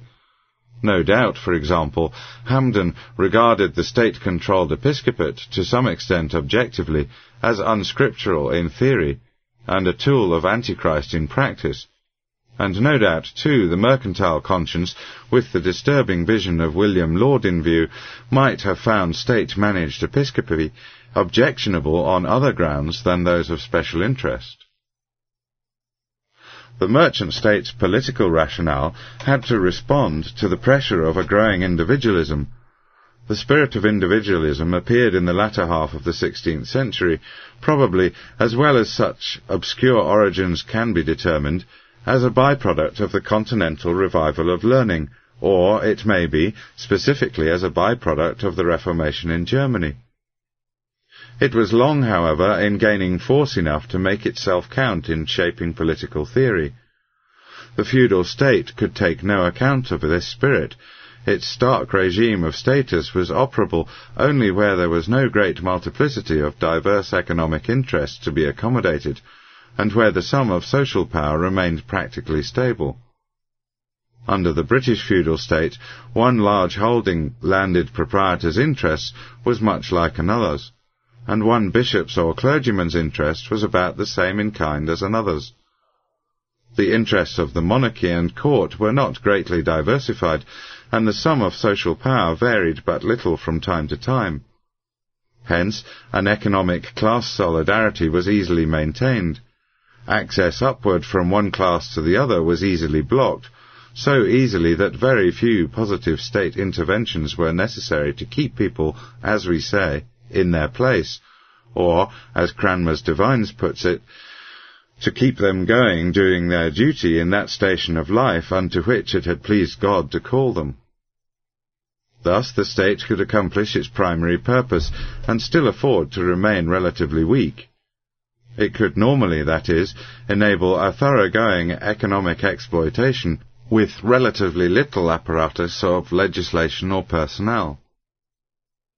The merchant state, on the other hand, with its ensuing regime of contract, had to meet the problem set by a rapid development of social power and a multiplicity of economic interests. Both these tended to foster and stimulate the spirit of individualism. The management of social power made the merchant enterpriser feel that he was quite as much somebody as anybody, and that the general order of interest which he represented and in particular his own special fraction of that interest, was to be regarded as most respectable, which hitherto it had not been. In short, he had a full sense of himself as an individual, which on these grounds he could of course justify beyond peradventure. The aristocratic disparagement of his pursuits, and the consequent stigma of inferiority which had been so long fixed upon the base mechanical, exacerbated this sense, and rendered it at its best assertive, and at its worst disposed to exaggerate the characteristic defects of his class, as well as its excellences, and lump them off together in a new category of social virtues, its hardness, ruthlessness, ignorance, and vulgarity at par with its commercial integrity, its shrewdness, diligence, and thrift. Thus, the fully developed composite type of merchant enterpriser financier might be said to run all the psychological gradations between the brothers Cheeryble at one end of the scale, and Mr. Gradgrind, Sir Gorgius Midas, and Mr. Bottles at the other.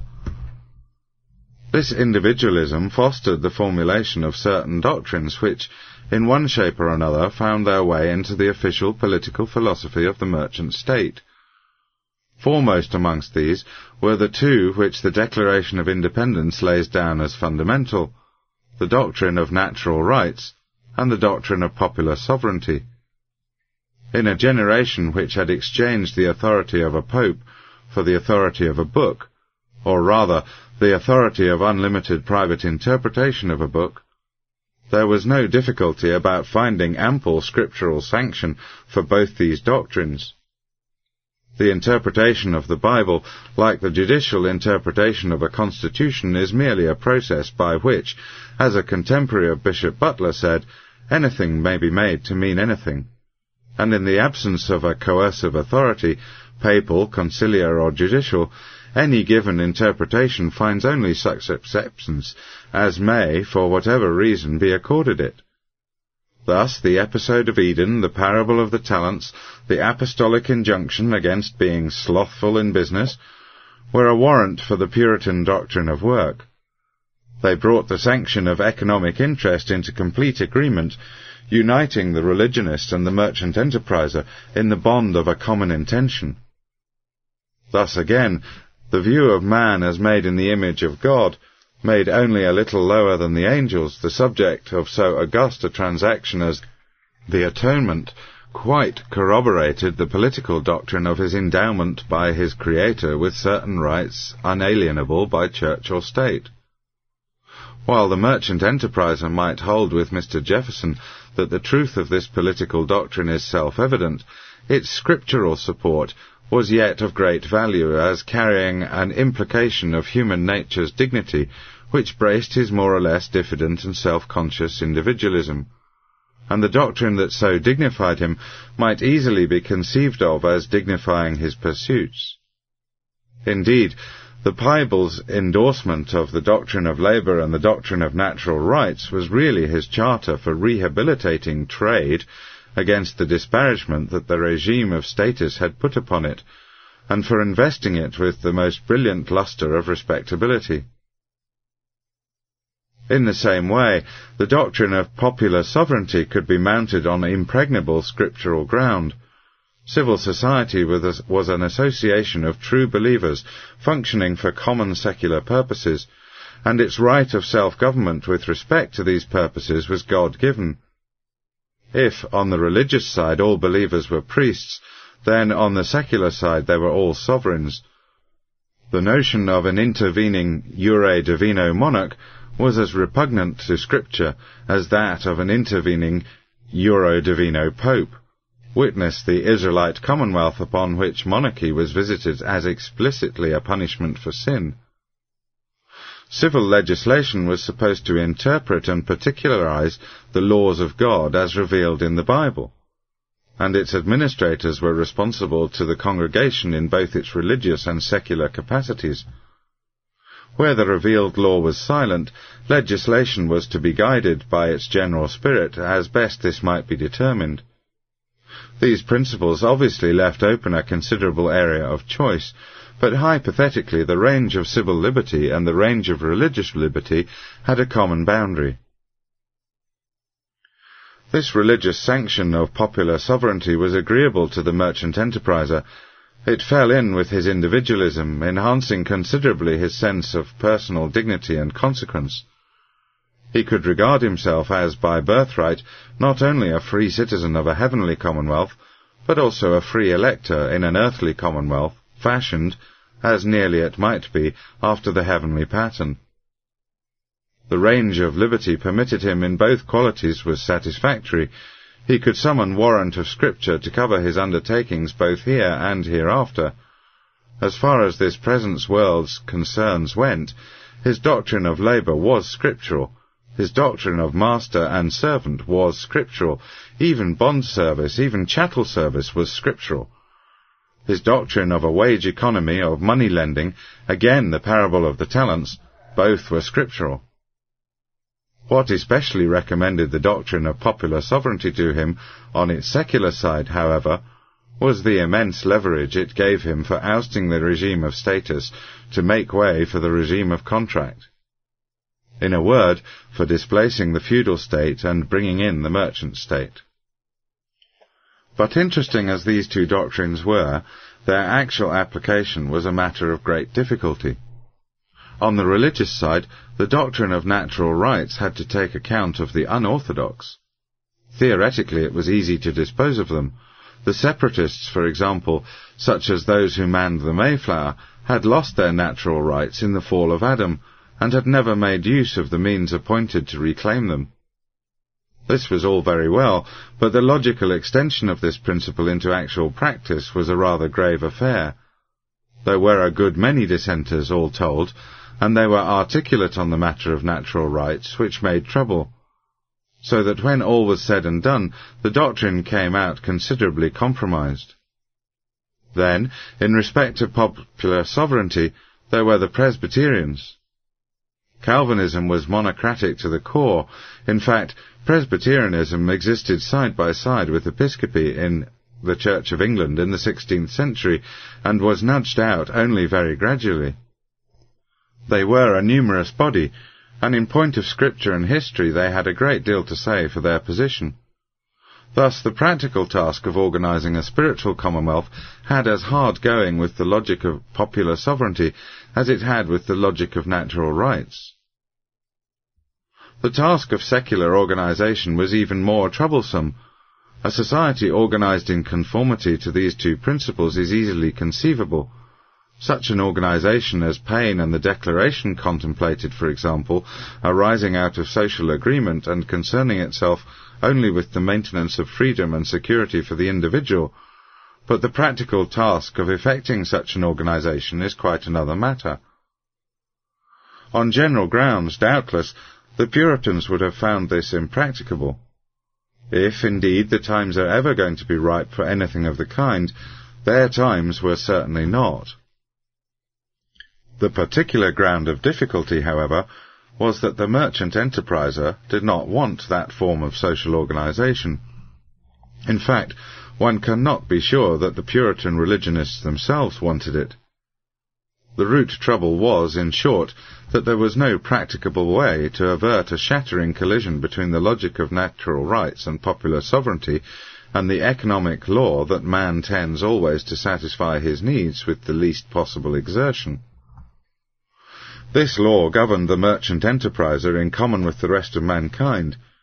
He was not for an organization that should do no more than maintain freedom of security. He was for one that should redistribute access to the political means and concern itself with freedom and security only so far as would be consistent with keeping this access open. That is to say, he was thoroughly indisposed to the idea of government. He was quite as strong for the idea of the state as the hierarchy and nobility were. He was not for any essential transformation in the state's character, but merely for a repartition of the economic advantages that the state confers. Thus, the merchant polity amounted to an attempt, more or less disingenuous, at reconciling matters which in their nature cannot be reconciled. The ideas of natural rights and popular sovereignty were, as we have seen, highly acceptable and highly animating to all the forces allied against the feudal idea. But while these ideas might be easily reconcilable with a system of simple government, such a simple system would not answer the purpose. Only the state system would do that. The problem, therefore, was how to keep these ideas well in the forefront of political theory, and at the same time prevent their practical application from undermining the organization of the political means. It was a difficult problem. The best that could be done with it was by making certain structural alterations in the state, which would give it the appearance of expressing these ideas without the reality. The most important of these structural changes was that of bringing in the so-called representative or parliamentary system, which Puritanism introduced into the modern world, and which has received a great deal of praise as an advance towards democracy. This praise, however, is exaggerated. The change was one of form only, and its bearing on democracy has been inconsiderable. 2. The migration of Englishmen to America merely transferred this problem into another setting. The discussion of political theory went on vigorously, but the philosophy of natural rights and popular sovereignty came out in practice about where they had come out in England. Here again, a great deal has been made of the democratic spirit and temper of the migrants, especially in the case of the separatists who landed at Plymouth, but the facts do not bear it out, except with regard to the decentralizing Congregationalist principle of church order. This principle of lodging final authority in the smallest unit rather than the largest, in the local congregation rather than in a synod or general council, was democratic, and its thoroughgoing application in a scheme of church order would represent some actual advance towards democracy and give some recognition to the general philosophy of natural rights and popular sovereignty. The Plymouth settlers did something with this principle, actually applying it in the matter of church order, and for this they deserve credit. Applying it in the matter of civil order, however, was another affair, it is true that the Plymouth colonists probably contemplated something of the kind, and that for a time they practiced a sort of primitive communism. They drew up an agreement on shipboard which may be taken at its face value as evidence of their democratic disposition, though it was not in any sense a frame of government, like Penn's, or of any constitutional document. Those who speak of it as our first written constitution are considerably in advance of their text, for it was merely an agreement to make a constitution or frame of government when the settlers would have come to land and looked the situation over. One sees that it could hardly have been more than this. Indeed, that the proposed constitution itself could be no more than provisional, when it is remembered that these migrants were not their own men. They did not sail on their own, nor were they headed for any unpreempted territory on which they might establish a squatter sovereignty and set up any kind of civil order they saw fit. They were headed for Virginia to settle in the jurisdiction of a company of English merchant enterprisers, now growing shaky and soon to be superseded by the royal authority, and its territory converted into a royal province. It was only by misreckonings and the accidents of navigation that, most unfortunately for the prospects of the colony, the settlers landed on the stern and rock-bound coast of Plymouth. These settlers were, in most respects, probably as good as the best who ever found their way to America. They were bred of what passed in England as the lower orders, sober, hard-working, and capable, and their residence under continental institutions in Holland had given them a fund of politico-religious ideas and habits of thought which set them considerably apart from the rest of their countrymen. There is, however, no more than antiquarian interest in determining how far they were actually possessed by those ideas. They may have contemplated a system of complete religious and civil democracy, or they may not. They may have found their communist practices agreeable to their notion of a sound and just social order, or they may not. The point is that while apparently they may be free enough to found a church order as democratic as they chose, they were by no means free to found a civil democracy or anything remotely resembling one, because they were in bondage to the will of an English trading company. Even their religious freedom was permissive, the London Company simply cared nothing about that. The same considerations governed their communist practices. Whether or not these practices suited their ideas, they were obliged to adopt them. Their agreement with the London mer merchant enterprises bound them, in return for transportation and outfit, to seven years' service, during which time they should work on a system of la common land tillage, store their produce in a common warehouse, and draw their maintenance from these common stores. Thus, whether or not they were communists in principle, their actual practice of communism was by prescription. The fundamental fact to be observed in any survey of the American state's initial development is the one whose importance was first remarked, I believe, by Mr. Beard, that the trading company, the commercial corporation for colonization, was actually an autonomous state. Like a state, says Mr. Beard, it had a constitution, a charter issued by the Crown. Like the state, it had a territorial basis, a grant of land, often greater in area than a score of English European principalities. It could make assessments, coin money, regulate trade, dispose of corporate property, collect taxes, manage a treasury, and provide for defence. Thus, and here is the important observation, so important I venture to italicize it, every essential element long afterward found in the government of the American state appeared in the chartered corporation that started English civilization in America. Generally speaking, the system of civil order established in America was the state system of the mother countries, operating over a considerable body of water. The only thing that distinguished it was that the exploited and dependent class was situated at an unusual distance from the owning and exploiting class. The headquarters of the autonomous state were on one side of the Atlantic, and its subjects on the other. This separation gave rise to administrative difficulties of one kind and another, and to obviate the, perhaps for obvious reasons as well, one English company the Massachusetts Bay Company moved over bodily in 1630, bringing their charter and most of their stockholders with them, thus settling up an actual autonomous state in America.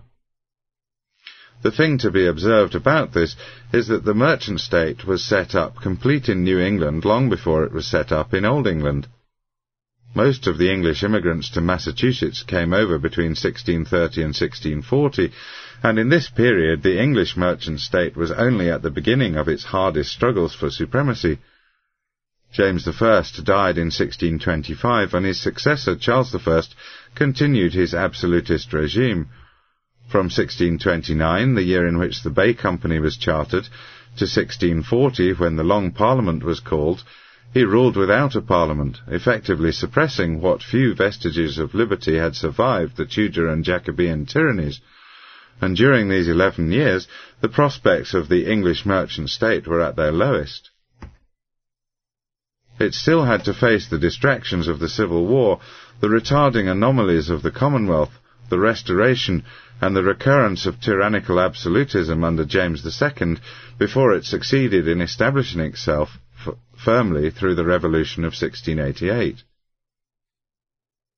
On the other hand, the leaders of the Bay Colony were free from the first to establish a state policy of their own devising and to set up a state structure which should express that policy without compromise.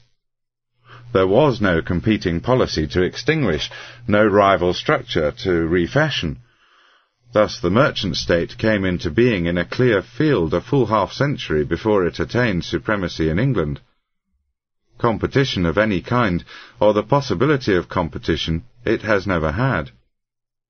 A point of greatest importance to remember is that the merchant state is the only form of state that ever existed in America, whether under the rule of a trading company or a provincial governor or a Republican representative legislature, Americans have never known any other form of the state. In this respect, the Massachusetts Bay Colony is differentiated only as being the first autonomous state ever established in America, and as furnishing the most complete and convenient example for purposes of study. In principle, it was not differentiated. The state in New England, Virginia, Maryland, the Jerseys, New York, Connecticut, everywhere was purely a class state, with control of the political means reposing in the hands of what we now style, in a general way, the businessman. In the eleven years of Charles's tyrannical absolutism, English immigrants came over to join the Bay Colony at a rate of about 2,000 a year. No doubt at the outset some of the colonists had the idea of becoming agricultural specialists, as in Virginia, and of maintaining certain vestiges or rather imitations of semi-feudal social practice, such as were possible under that form of industry when operated by a slave economy or a tenant economy. This, however, proved impracticable. The climate and soil of New England were against it. A tenant economy was precarious or for rather than work for a master, the immigrant agriculturalist naturally preferred to push out into unpreempted land and work for himself. In other words, as Turgot, Marx, and Hertzka and many others have shown, he could not be exploited until he had been expropriated from the land. The long and hard winters took the profit out of slave labour in agriculture. The Bay colonists experimented with it, however, even attempting to enslave the Indians, which they had found could not be done, for the reasons that I have already noticed. In default of this, the colonists carried out the primitive technique by resorting to extermination, their ruthless ferocity being equalled only by that of the Virginia colonists.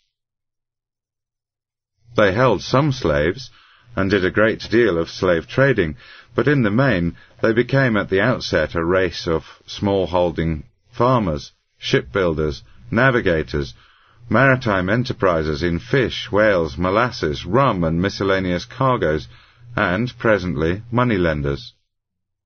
Their remarkable success in these pursuits is well known, it is worth mention here that in order to account for many of the complications and collisions of interest subsequently ensuing upon the merchant state's fundamental doctrine that the primary function of government is not to maintain freedom and security, but to help business. 3. One examines the American merchant state in vain for any suggestion of the philosophy of natural rights and popular sovereignty, the company system and the provincial system made no place for it. and the one autonomous state was uncompromisingly against it. The Bay Company brought over their charter to serve as the constitution of the new colony, and under its provisions the form of the state was that of an uncommonly small and close oligarchy. The right to vote was vested only in shareholding members, or freemen of the corporation, on the stark state principle laid down many years later by John Jay that those who own the country should govern the country. At the end of a year, the Bay Colony comprised perhaps about 2,000 persons, and of these, certainly not twenty, probably not more than a dozen, had anything whatever to say about its government. This small group constituted itself as a sort of directorate or council, appointing its own executive body, which consisted of a governor, a lieutenant governor, and a half dozen or more magistrates. These officials had no responsibility to the community at large, but only to the Directorate. By the terms of the Charter, the Directorate was self-perpetuating. It was permitted to fill vacancies and add to its numbers as it saw fit, and in so doing it followed a policy similar to that which was subsequently recommended by Alexander Hamilton of admitting only such well-to-do and influential persons as could be trusted to sustain a solid front against anything savouring of popular sovereignty. Historians have been very properly made a great deal of the influence of Calvinist theology embracing the strongly anti-democratic attitude of the Bay Company. The story is readable and interesting, often amusing, yet the gist of it is so simple that it can be perceived at once. The company's principle of action was in this respect the one that in like circumstances has for a dozen centuries invariably motivated the state. The Marxian dictum that religion is the opiate of the people is either an ignorant or slovenly confusion of terms which cannot be too strongly reprehended. Religion was never that, nor will it ever be.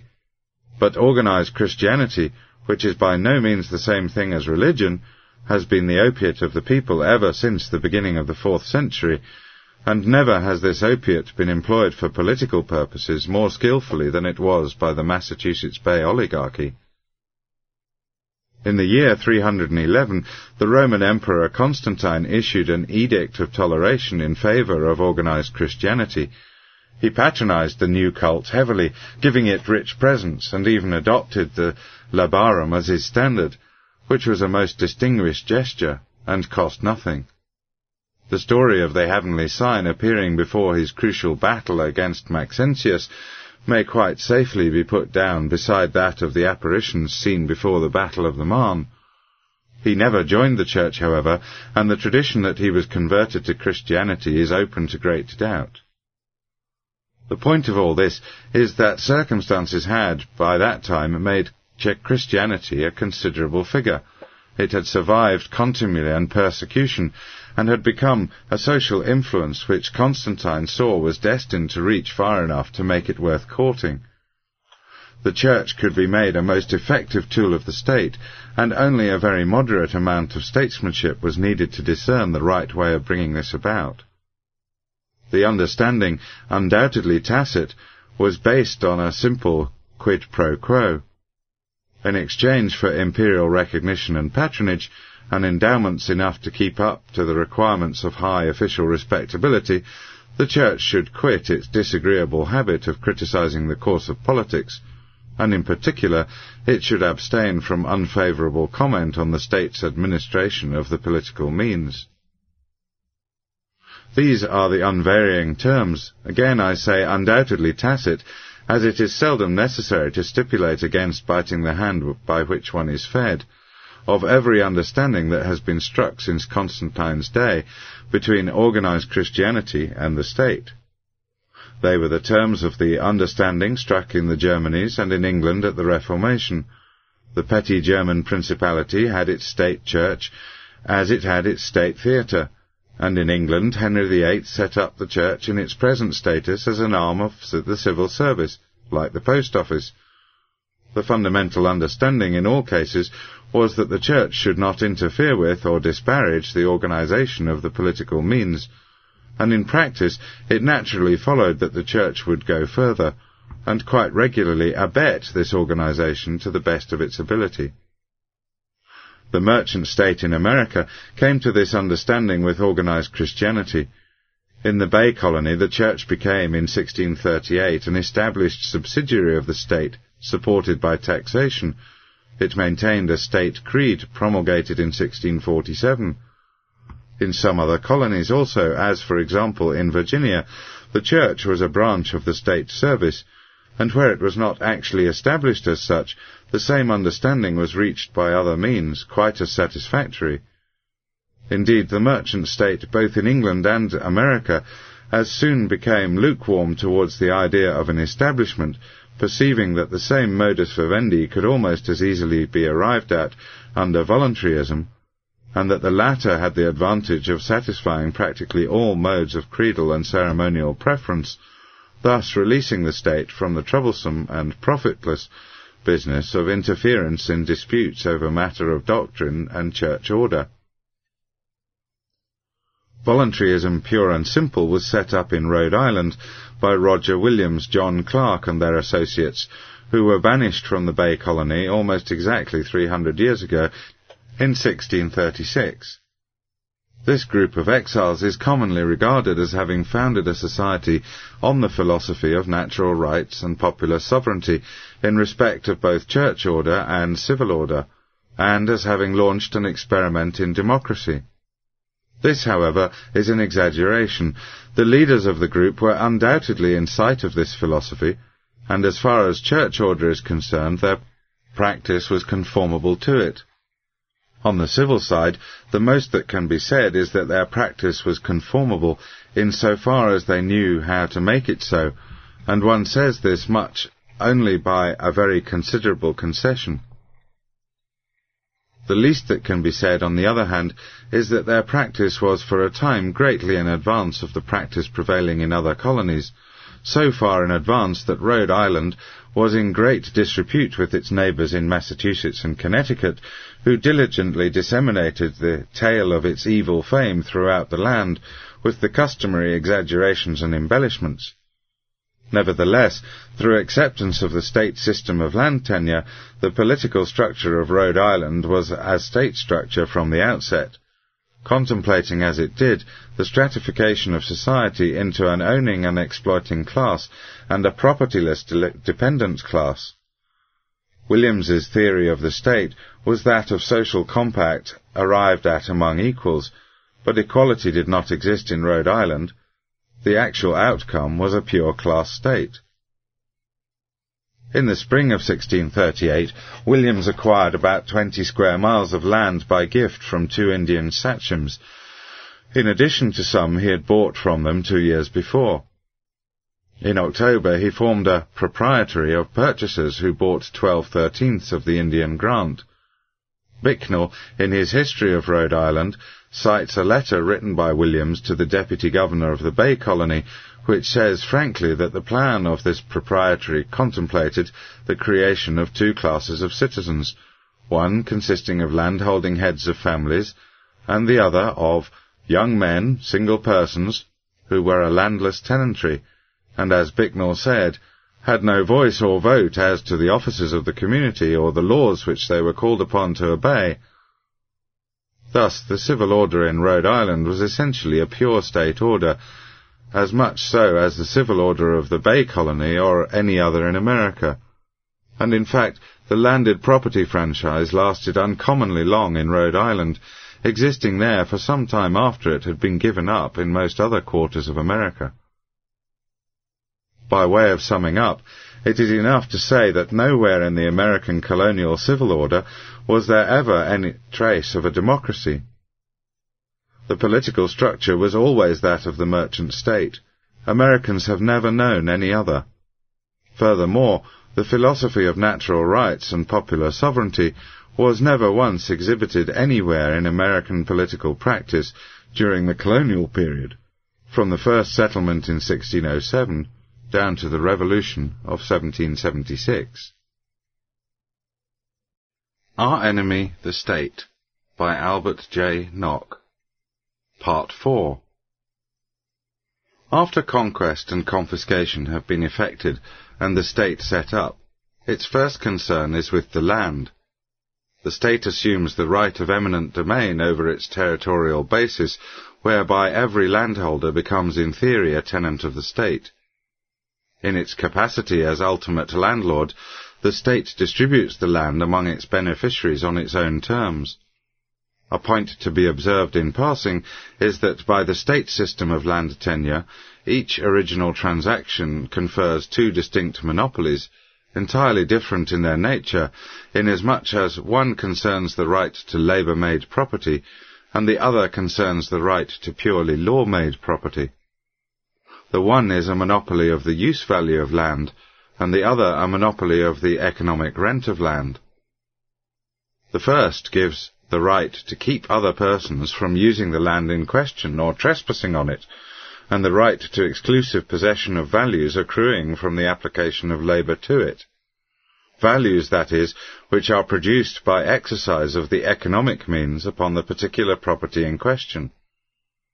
Monopoly of economic rent, on the other hand, gives the exclusive right to values accruing from the desire of other persons to possess that property, values which take their rise irrespective of any exercise of the economic means on the part of the landholder. Economic rent arises when, for whatever reason, two or more persons compete for the possession of a piece of land, and it increases directly according to the number of persons competing. The whole of Manhattan Island was bought originally by a handful of Hollanders from a handful of Indians for $24 worth of trinkets. The subsequent rise in land values, as we call it, was brought about by the steady influx of population and the consequent high competition for portions of the island's surface, and these ensuing values were monopolized by the holders. They grew to an enormous size, and the holders profited accordingly. The Astor, Wendell, and Trinity Church estates have always served as classical examples for study of the state system of land tenure. Bearing in mind that the state is the organization of the political means, that its primary intention is to enable the economic exploitation of one class by another, we see that it has always acted on the principle already cited that expropriation must precede exploitation. There is no other way to make the political means effective. The first postulate of fundamental economics is that man is a land animal, deriving his subsistence solely from the land. His entire wealth is produced by the application of labour and capital to land. No form of wealth known to man can be produced in any other way. Hence, if his free access to land be shut off by legal preemption, he can apply his capital only with the landowner's consent, and on the landowner's terms. In other words, it is at this point, and at this point only, that exploitation becomes practicable. Therefore, the first concern of the state must be invariably, as we find it invariably is, with its policy of land tenure. I state these elementary matters as briefly as I can. The reader may easily find a full exposition of them elsewhere. I am here concerned only to show why the state system of land tenure came into being, and why its maintenance is necessary to the state's existence. If this system were broken up, obviously the reason for the state's existence would disappear, and the state itself would disappear with it. With this in mind, it is interesting to observe that although all our public policies would seem to be in process of exhaustive review, no publicist has anything to say about the state system of land tenure. This is no doubt the best evidence of its importance. Under the feudal state, there was no great amount of traffic in land. When William, for example, set up the Norman state in England after conquest and confiscation in 1066 to 1076, his associated banditti, among whom he parcelled out the confiscated territory, did nothing to speak of in the way of developing their holdings, and did not contemplate gain from the increment of rental values. In fact, economic rent hardly existed, their fellow beneficiaries were not in the market to any great extent, and the dispossessed population did not represent any economic demand. The feudal regime was a regime of status under which landed estates yielded hardly any rental value and only a moderate use value, but carried an enormous insignia value. Land was regarded more as a badge of nobility than an active asset. Its possession marked a man as belonging to the exploiting class, and the size of his holdings seems to have counted for more than the number of his exploitable dependents. The encroachments of the merchant state, however, brought about a change in these circumstances. The importance of rental values were recognized, and speculative trading in land became general. Hence, in a study of the merchant state as it appeared full-blown in America, it is a point of utmost importance to remember that from the time of the first colonial settlement to the present day, America has been regarded as practically limitless field for speculation in rental values.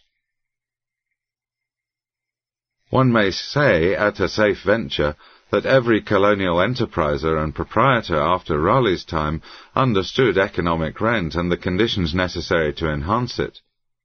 The Swedish, Dutch, and British trading companies understood this. Endicott and Winthrop of the autonomous merchant state on the bay understood it.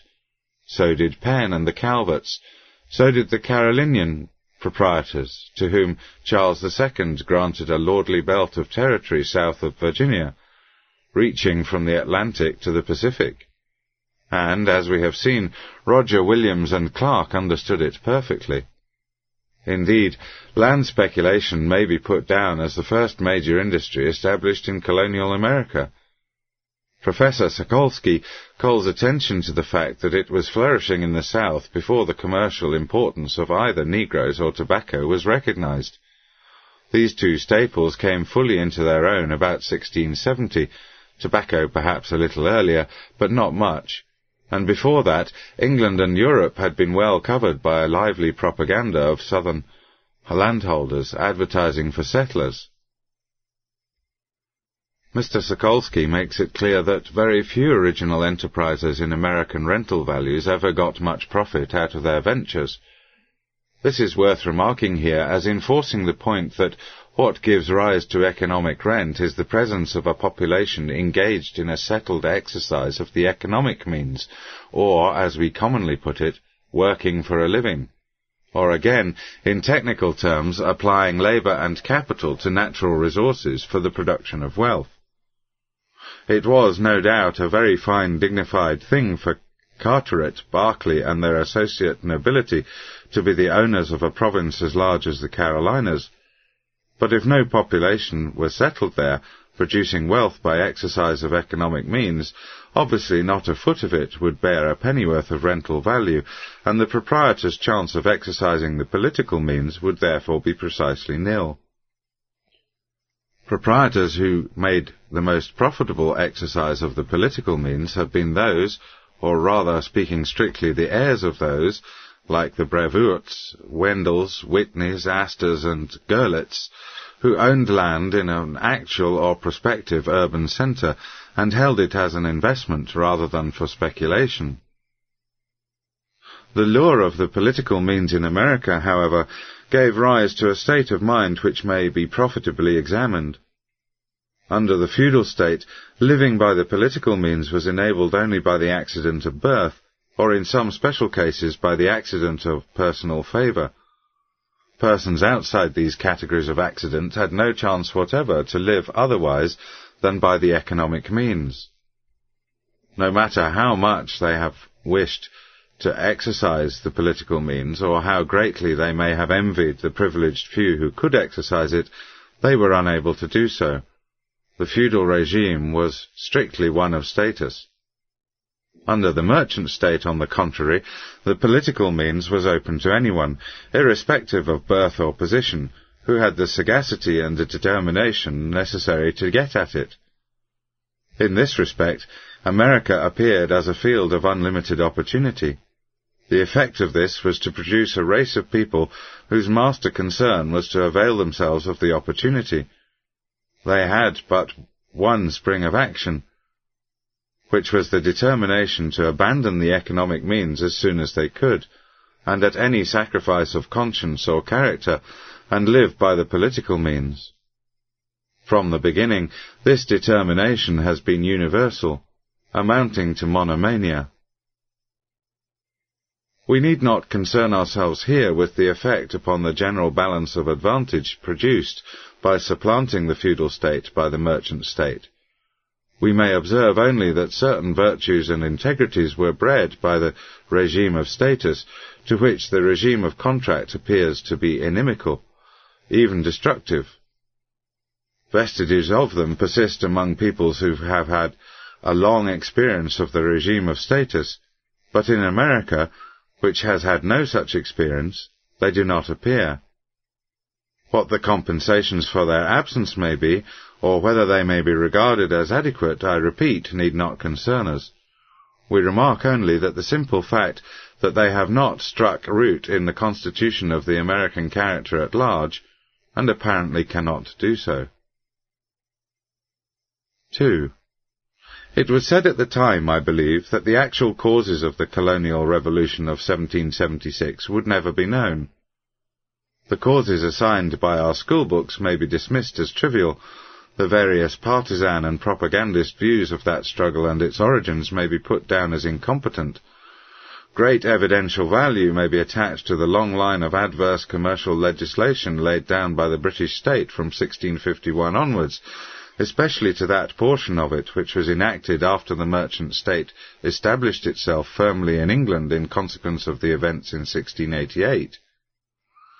The legislation included the Navigation Acts, the Trade Acts, Acts regulating the colonial currency, the Act of 1752 regulating the process of levy and distress, and the procedures leading up to the establishment of the Board of Trade in 1696. These directly affected the industrial and commercial interests in the colonies, though just how seriously is perhaps an open question. Enough, at any rate, beyond doubt, to provoke deep resentment. Over and above these, however, if the reader will put himself back into the ruling passion of the time, he will at once appreciate the import of two matters which have for some reason escaped the attention of historians. The first of these is the attempt of the British state to limit the exercise of the political means in respect of rental values. In 1763, it forbade the colonists to take up lands lying westward of the source of any river flowing through the Atlantic seaboard. The deadline, thus established, ran so as to cut off from preemption about half of Pennsylvania and half of Virginia and everything to the west thereof. This was serious, with the mania for speculation running as high as it did, with the consciousness of opportunity, real or fancied, having become so acute and so general, this ruling affected everybody. One can get some idea of its effect by imagining the state of mind of our people at large if stock gambling had suddenly been outlawed at the beginning of the last great boom in Wall Street a few years ago. For by this time the colonists had begun to be faintly aware of the illimitable resources of the country lying westward. They had learned just enough about them to fire their imagination and their avarice to a white heat. The seaboard had been pretty well taken up, the freeholding farmer had been pushed back farther and farther, population was coming in steadily, the maritime towns were growing. Under these conditions, western lands had become a centre of attraction. Rental values depended on population. The population was bound to expand, and the one general direction in which it could expand was westward, where lay an immense and incalculably rich domain waiting for preemption. What could be more natural than that the colonists should itch to get their hands on this territory and exploit it for themselves alone and on their own terms, without risk of arbitrary interference by the British state? and this of necessity meant political independence. It takes no great stress of imagination to see that anyone in those circumstances would have felt that way, and that colonial resentment against the arbitrary limitation which the Edict of 1763 put upon the political means must therefore have been great. The actual state of land speculation during the colonial period will give a fair idea of the probabilities in the case. Most of it was done on the company system. A number of adventurers would unite, secure a grant of land, survey it, and then sell it off as speedily as they could. Their aim was a quick turnover. They did not, as a rule, contemplate holding land, much less settling it. In short, their ventures were a pure gamble in rental values. Among these pre-revolutionary enterprises was the Ohio Company, formed in 1748 with a grant of half a million acres. The Loyal Company, which, like the Ohio Company, was composed of Virginians, the Transylvania, the Vandalia, Scioto, Indiana, Wabash, Illinois, Susquehanna, and others whose holdings were smaller. It is interesting to observe the names of persons concerned in these undertakings. One cannot escape the significance of this connection in view of their attitude towards the revolution, and their subsequent career as statesmen and patriots. For example, aside from his individual ventures, General Washington was a member of the Ohio Company and a prime mover in organizing the Mississippi Company. He also conceived the scheme of the Potomac Company, which was designed to raise the rental value of Western holdings by affording an outlet for their produce by canal and portage to the Potomac River, and thence to the seaboard. This enterprise determined the establishment of the national capital in its present most ineligible situation, for the proposed terminus of the canal was at that point. Washington picked up some lots in the city that bears his name, but in common with other early speculators, he did not make much money out of them. They were appraised at about $20,000 when he died. Patrick Henry was an inveterate and voracious engrosser of land lying beyond the deadline set by the British state. Later, he was heavily involved in the affairs of one of the notorious Yazoo companies operating in Georgia. He seems to have been most unscrupulous. His company's holdings in Georgia amounted to more than 10 million acres, were paid for in Georgia scrip, which was much depreciated. Henry bought up all these certificates that he could get his hands on at 10 cents on the dollar, and made a great profit on them by their rise in value when Hamilton put through his measure for having the central government assume the debts they represented. Undoubtedly, it was this trait of unrestrained avarice which earned him the dislike of Mr. Jefferson, who said, rather contemptuously, that he was insatiable in money.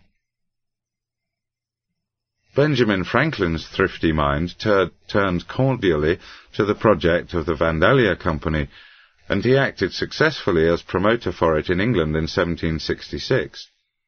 Timothy Pickering, who was Secretary of State under Washington and John Adams, went on to record in 1796 that all I am now worth was gained in speculations in land. Silas Deane, emissary of the Continental Congress in France, was interested in the Illinois and Wabash companies, as was Robert Morris, who managed the Revolution's finances as was also James Wilson, who became a Justice of the Supreme Court and a mighty man in post-revolutionary land grabbing. Wolcott of Connecticut and Stiles, president of Yale College, held stock in the Susquehanna Company.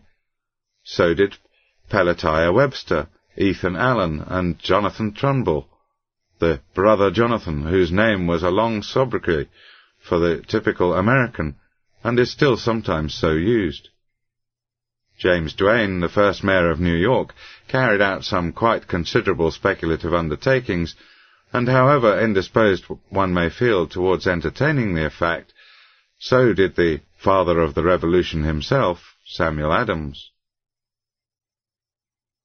A mere common sense view of the situation would indicate that the British state's interference with the free exercise of the political means was at least as great an incitement to revolution as its interference through the Navigation Acts and the Trade Acts with the free exercise of the economic means.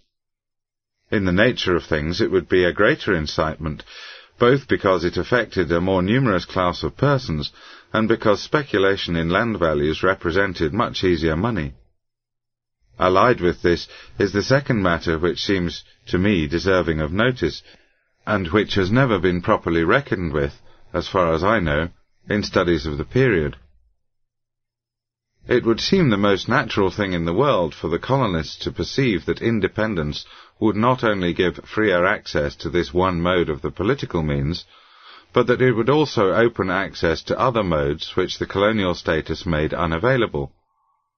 The merchant state existed in the royal provinces complete in structure, but not in function. It did not give access to all the modes of ec economic exploitation. The advantages of a state which should be wholly autonomous in this respect must have been clear to the colonists, and must have moved them strongly towards the project of establishing one. Again, it is purely a common sense view of the circumstances that leads to this conclusion. The merchant state in England had emerged triumphant from conflict, and the colonists had plenty of chance to see what it could do in the way of distributing the various means of economic exploitation and its methods of doing it. For instance, certain English concerns were in the carrying trade between America and England, for which other English concerns built ships. Americans could compete in both these lines of business. If they did so, the carrying charges would be regulated by the terms of this competition. If not, they would be regulated by monopoly, or, in our historic phrase, they could be set as high as the traffic would bear. English carriers and shipbuilders made common cause, approached the state and asked it to intervene, which it did by forbidding the colonists to ship goods on any but English-built and English-operated ships. Since freight charges are a factor in prices, the effect of this intervention was to enable British shipowners to pocket the difference between monopoly rates and competitive rates. To enable them, that is, to exploit the consumer by employing the political means. Similar interventions were made at the instance of cutlers, nail makers, hatters, steel makers, etc. These interventions took the form of simple prohibition. Another mode of intervention appeared in the customs duties laid by the British state on foreign sugar and molasses. We all now know pretty well, probably, that the primary reason for a tariff is that it enables the exploitation of the domestic consumer by a process indistinguishable from sheer robbery. All the reasons regularly assigned are debatable. This one is not, hence propagandists and lobbyists never mention it. The colonists were well aware of this reason, and the best evidence that they were aware of it is that long before the Union was established, the merchant enterprisers and industrialists were ready and waiting to set upon the new formed administration with an organized demand for a tariff. It is clear that while in the nature of things the British state's interventions upon the economic means would stir up great resentment among the interests directly concerned, they would have another effect fully as significant, if not more so, in causing those interests to look favourably on the idea of political independence. They could hardly have helped seeing the positive as well as the negative advantages that would accrue from setting up a state of their own, which they might bend to their own purposes. It takes no great amount of imagination to reconstruct the vision that appeared before them of a merchant state clothed with the full powers of intervention and discrimination, a state which should first and last help business, and which should be administered by persons of actual interest like their own. It is hardly presumable that the colonists generally were not intelligent enough to see this vision, or that they were not resolute enough to risk the chance of realizing it when the time could be made ripe. As it was, the time was ripened almost before it was ready. We can discern a distinct line of common purpose uniting the interests of the actual or potential speculator in rental values, uniting the Hancocks, Gores, Otises with the Henrys, Lees Wolcotts, Trumbulls, and leading directly towards the goal of political independence. The main conclusion, however, towards which these observations tend, is that one general frame of mind existed among the colonists with reference to the nature and primary function of the state. This frame of mind was not peculiar to them. They shared it with the beneficiaries of the merchant state in England, and with those of the feudal state as far back as the state's history can be traced. Voltaire, surveying the debris of the feudal state, said that in essence the state is a device for taking money out of one set of pockets and putting it in another. The beneficiaries of the feudal state had precisely this view, and they bequeathed it unchanged and unmodified to the actual and potential beneficiaries of the merchant state. The colonists regarded the state primarily as an instrument whereby one might help oneself and hurt others. That is to say, first and foremost they regarded it as the organization of the political means. No other view of the state was ever held in colonial America. Romance and poetry were brought to bear on the subject in the customary way. Glamorous myths about it were propagated with the customary intent, but when it all came to all, nowhere in colonial America were actual practical relations with the state ever determined by any other view than this. 3. The charter of the American Revolution was the Declaration of Independence, which took its stand on the double theses of unalienable natural rights and popular sovereignty. We have seen that these doctrines were theoretically, or as politicians say, in principle, congenial to the spirit of the English merchant enterpriser, and we may see that in the nature of things they would be even more agreeable to the spirit of all classes in American society. A thin and scattered population with a whole world before it with a vast territory full of rich resources which anyone might take a hand at preempting and exploiting, would be strongly on the side of natural rights, as the colonists were from the beginning, and political independence would confirm it in that position. These circumstances would stiffen the American merchant enterpriser, agrarian, forestaller, and industrialist alike in a jealous, uncompromising, and assertive economic individualism. So also with the sister doctrine of popular sovereignty. The colonists had been through a long and vexatious experience of state interventions which limited their use of both the political and economic means. They had also been given plenty of opportunity to see how the interventions had been managed, and how the interested English economic groups which did the managing had profited at their expense.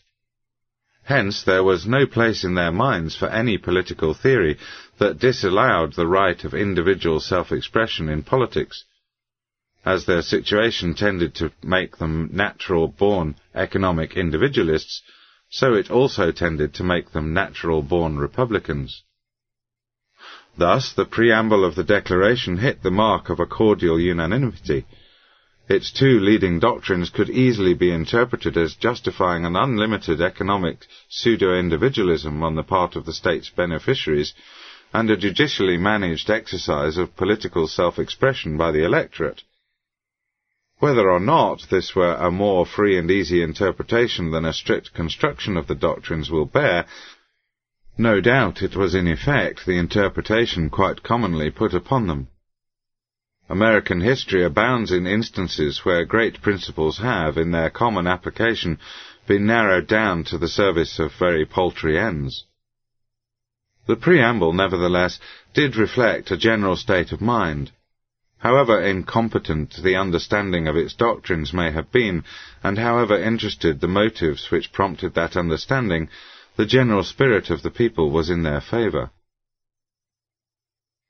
There was complete unanimity also in the nature of the new and independent political institution which the Declaration contemplated as within the right of the people to set up.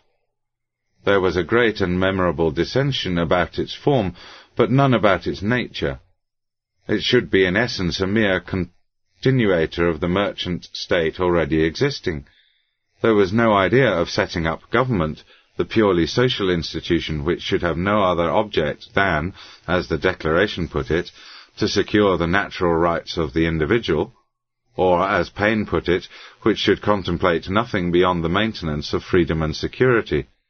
The institution which should make no positive interventions of any kind upon the individual, but should confine itself exclusively to such negative interventions as the maintenance of freedom might indicate. The idea was to perpetuate an institution of another character entirely, the state, the organization of the political means, and this was accordingly done.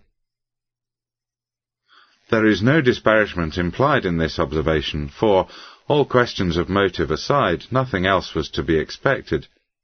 No one knew any other kind of political organization. The causes of American complaint were conceived of as due only to interested and culpable maladministration, not to the necessarily antisocial nature of the institution administered. Dissatisfaction was directed against administrators, not against the institution itself. Violent dislike of the form of the institution, the monarchical form, was engendered, but no distrust or suspicion of its nature. The character of the state had never been subjected to scrutiny. The cooperation of the zeitgeist was needed for that, and it was not yet to be had. One may see here a parallel with the revolutionary movements against the Church in the 16th century, and indeed with revolutionary movements in general.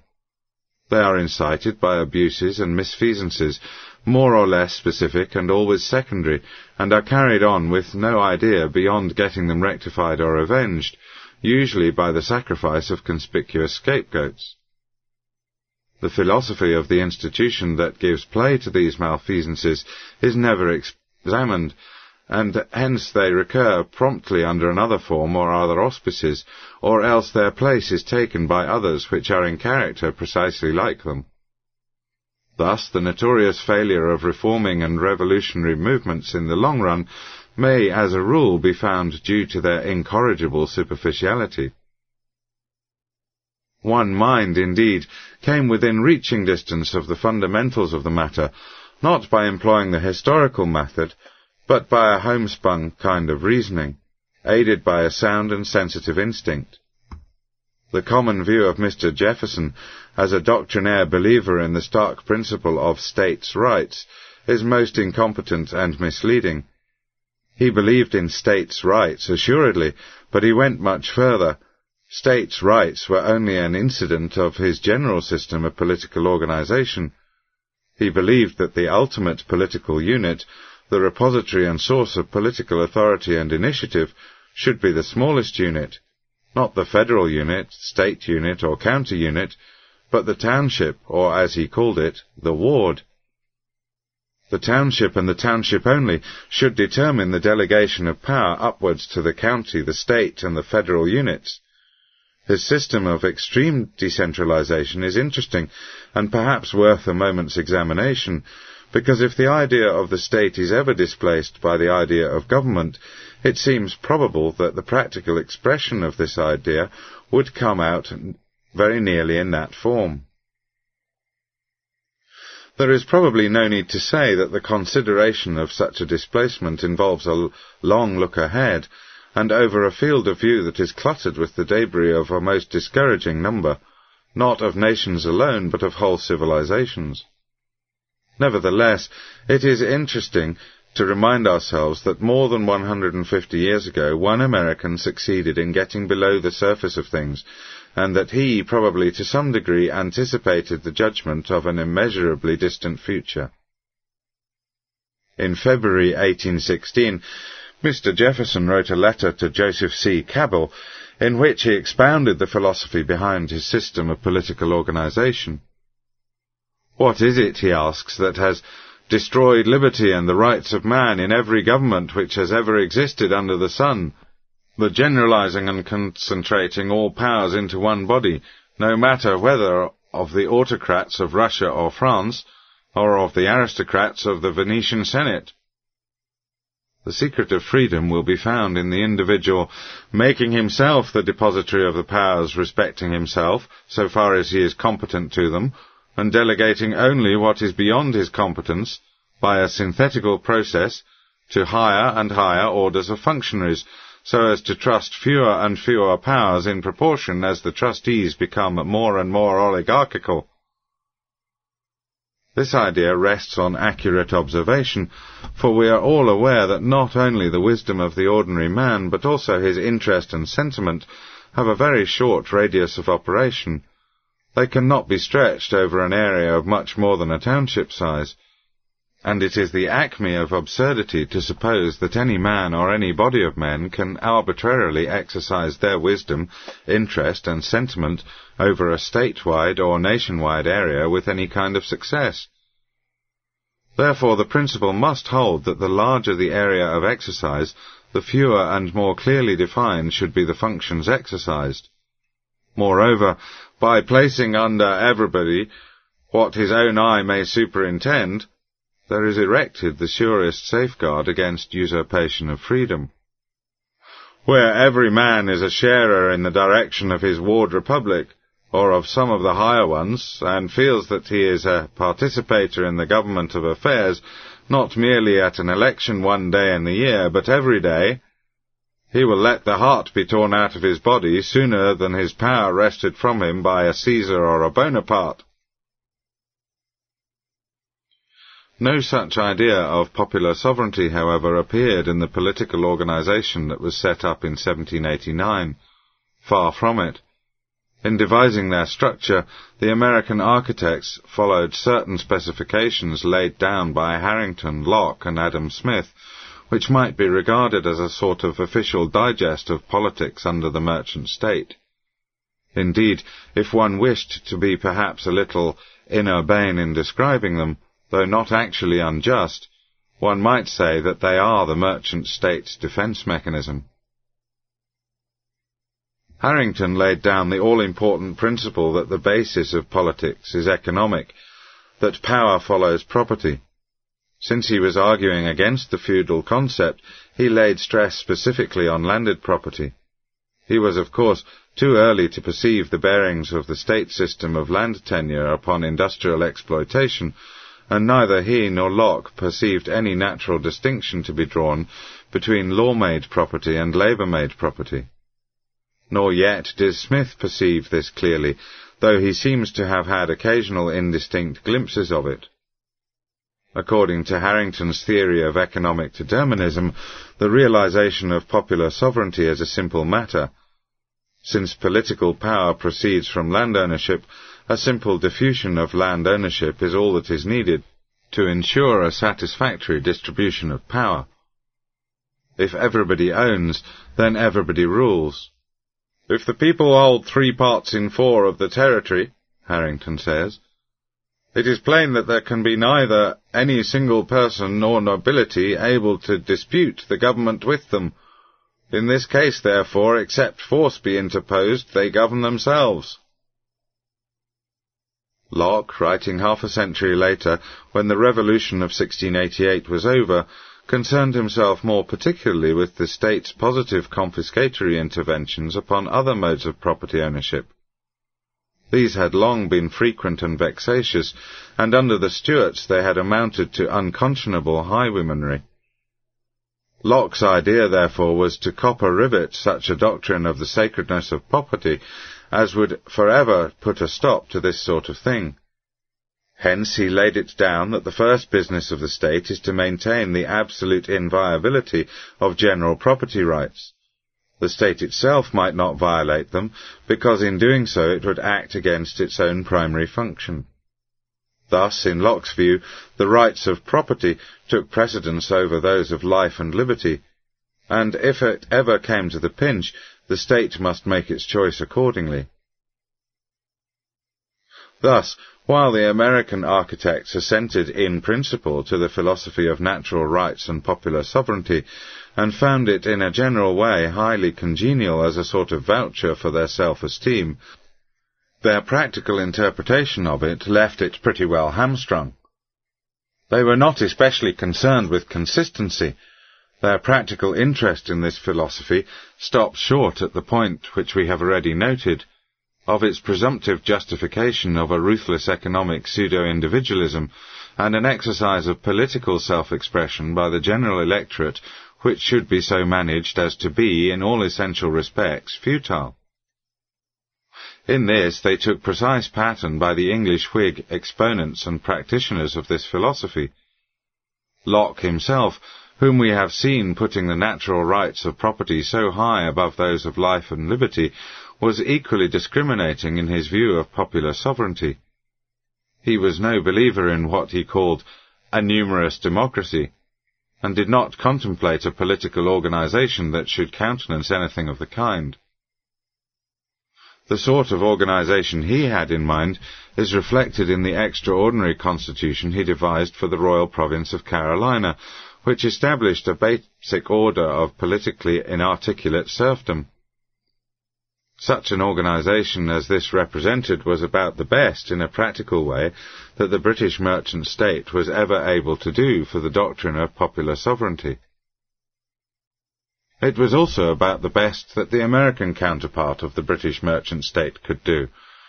The sum of the matter is that while the philosophy of natural rights and popular sovereignty afforded a set of principles upon which all interests could unite, and practically all did unite, with the aim of securing political independence, it did not afford a satisfactory set of principles on which to found the new American state. When political independence was secured, the stark doctrine of the Declaration went into abeyance, with only a distorted simulacrum of its principles surviving. The rights of life and liberty were recognized by a mere constitutional formality, left open to eviscerating interpretations, or, where there were for any reason deemed superfluous, to simple executive disregard and all consideration of the rights attending the pursuit of happiness was narrowed down to a plenary acceptance of Locke's doctrine of the preeminent rights of property, with law-made property on an equal footing with labour-made property. As for popular sovereignty, the new state had to be republican in form, for no other would suit the general temper of the people, and hence its peculiar task was to preserve the appearance of actual republicanism without the reality. To do this, it took over the apparatus by which we have seen the English merchant state adopting when confronted with a like task, the apparatus of a representative or parliamentary system. Moreover, it improved upon the British model of this apparatus by adding three auxiliary devices which time has proved most effective. These were, first, the device of the fixed term, which regulates the administration of our system by astronomical rather than political considerations, by the motion of the earth around the sun rather than by political exigency. Second, the device of judicial review and interpretation, which, as we have already observed, is a process whereby anything may be made to mean anything. Third, the device of requiring legislators to reside in the district they represent, which puts the highest conceivable premium upon pliancy and venality, and it therefore the best mechanism for rapidly building up an immense body of patronage. It may be perceived at once that all these devices tend of themselves to work smoothly and harmoniously towards a great centralization of state power, and that their working in this direction may be indefinitely accelerated to the utmost economy of effort. As well as one can put a date to such an event, the surrender at Yorktown marks the sudden and complete disappearance of the Declaration's doctrine from the political consciousness of America. Mr. Jefferson resided in Paris as minister for, to France from 1784 to 1789. As the time for his return to America drew near, he wrote Colonel Humphreys that he hoped soon to possess myself anew by conversation with my countrymen of their spirit and ideas. I know only the Americans of the year 1784. They tell me this is to be much a stranger to those of 1789. So indeed he found it. On arriving in New York and resuming his place in the social life of the country, he was greatly de- depressed by the discovery that the principles of the Declaration had gone wholly by the board. No one spoke of natural rights and popular sovereignty. It would seem actually that no one had ever heard of them. On the contrary, everyone was talking about the pressing need of a strong central coercive authority able to check the incursions which the democratic spirit was likely to incite upon the men of principle and property. Mr. Jefferson wrote despondently of the contrast of all this with the sort of thing he had been hearing in the France which he had just left, in the first year of her resolution, in the fervour of natural rights and zeal for reformation. In the process of possessing himself anew of the spirit and ideas of his countrymen, he said, I cannot describe the wonder and mortification with which the table conversations filled me. Clearly, though the Declaration might have been the charter for American independence, it was in no sense the charter for the new American state. Our Enemy, the State by Albert J. Nock Part 5 It is a commonplace that the persistence of an institution is due solely to the state of mind that prevails towards it, the set of terms in which men habitually think about it. So long and only so long as those terms are favourable, the institution lives and maintains its power, and when for any reason men generally cease to thinking in those terms, it weakens and becomes inert.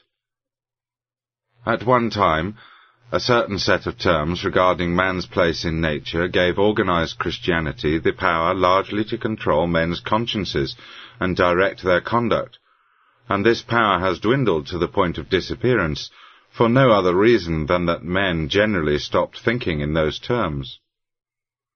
The persistence of our unstable and iniquitous economic system is not due to the power of accumulated capital, the force of propaganda, or to any force or combination of forces commonly alleged its cause. It is due solely to a certain set of terms in which men think of the opportunity to work. They regard this opportunity as something to be given. Nowhere is there any other idea about it than that the opportunity to apply labour and capital to natural resources for the production of wealth is not in any sense a right, but a concession. This is all that keeps our system alive.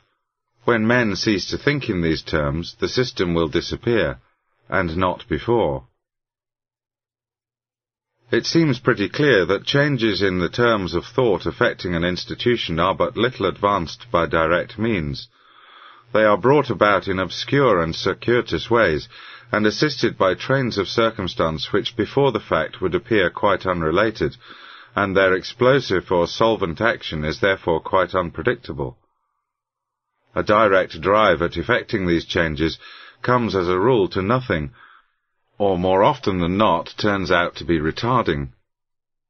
They are so largely the work of those unimpassioned and imperturbable agencies for which Prince de Bismarck had such vast respect he called them the imponderabilia, that any effort which disregards them or thrusts them violently aside will in the long run find them stepping in to abort its fruit.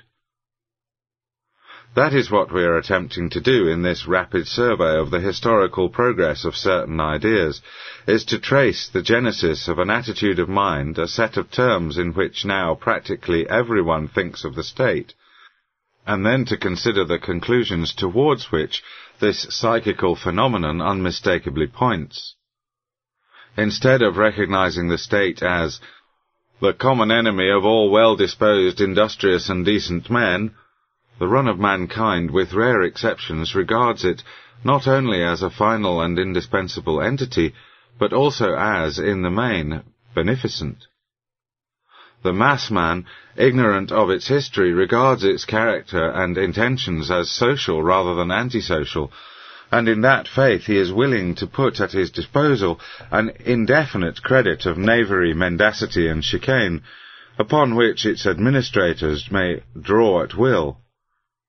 Instead of looking upon the state's progressive absorption of social power with the repugnance and resentment that he would naturally feel towards the activities of a professional criminal organization, he tends rather to encourage and glorify it in the belief that he is somehow identified with the state, and that therefore, in consenting to its indefinite aggrandizement, he consents to something in which he has a share. He is, pro tanto, aggrandizing himself. Professor Ortega y Gasset analyzes this state of mind extremely well. The mass man, he says, confronting the phenomenon of the state, sees it, admires it, knows that there it is. Furthermore, the mass man sees in the state an anonymous power, and feeling himself, like it, anonymous, he believes that the state is something of his own.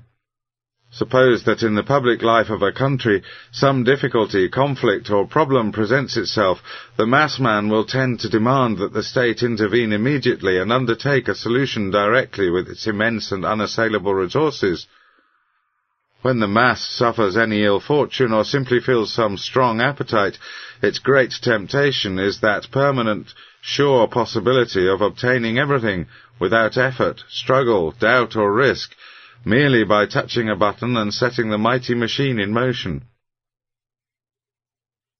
It is the genesis of this attitude, this state of mind, and the conclusions which inexorably follow from its predominance that we are attempting to get at through our present survey. These conclusions may perhaps be briefly forecast here, in order that the reader who is for any reason indisposed to entertain them may take warning of them at this point and close the book. The unquestioning, determined, even truculent maintenance of the attitude which Professor Ortega y Gasset so admirably describes is obviously the life and strength of the state.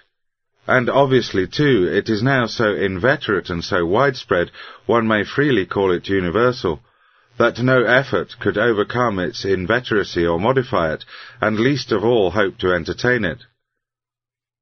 This attitude can only be sapped and mined by unaccountable generations of experience in a course marked by recurrent calamity of the most appalling character. When once the predominance of this attitude in any given civilization has become inveterate, as so plainly it has become in the civilization of America, all that can be done is to leave it to work its own way out to its appointed end. The philosophic historian may content himself with pointing out and clearly elucidating its consequences, as Professor Ortega Gasset has done, aware that after this there is no more one can do. The result of this tendency, he says, will be fatal. Spontaneous social action will be broken up over and over again by state intervention. No new seed will be able to fructify. Society will have to live for the state, man for the governmental machine, and as after all it is only a machine, whose existence and maintenance depend on the vital supports around it, the state, after sucking out the very marrow of society, will be left bloodless, a skeleton, dead with that rusty death of machinery, more gruesome than the death of a living organism. Such was the lamentable fate of ancient civilization. 2. The revolution of 1776 to 1781 converted 13 provinces, practically as they stood, into 13 autonomous political units, completely independent, and they so continued until 1789, formally held together as a sort of league by the Articles of Confederation. For our purposes, the point to be remarked about this eight-year period, 1781 to 1789, is that the administration of the political means was not centralized in the Federation, but in the several units of which the Federation was composed. The Federal Assembly, or Congress, was hardly more than a deliberative body of delegates appointed by the autonomous units. It had no taxing power and no coercive power, it could not command funds for any enterprise common to the Federation, even for war. All it could do was apportion the sum needed in the hope that each unit would meet its quota.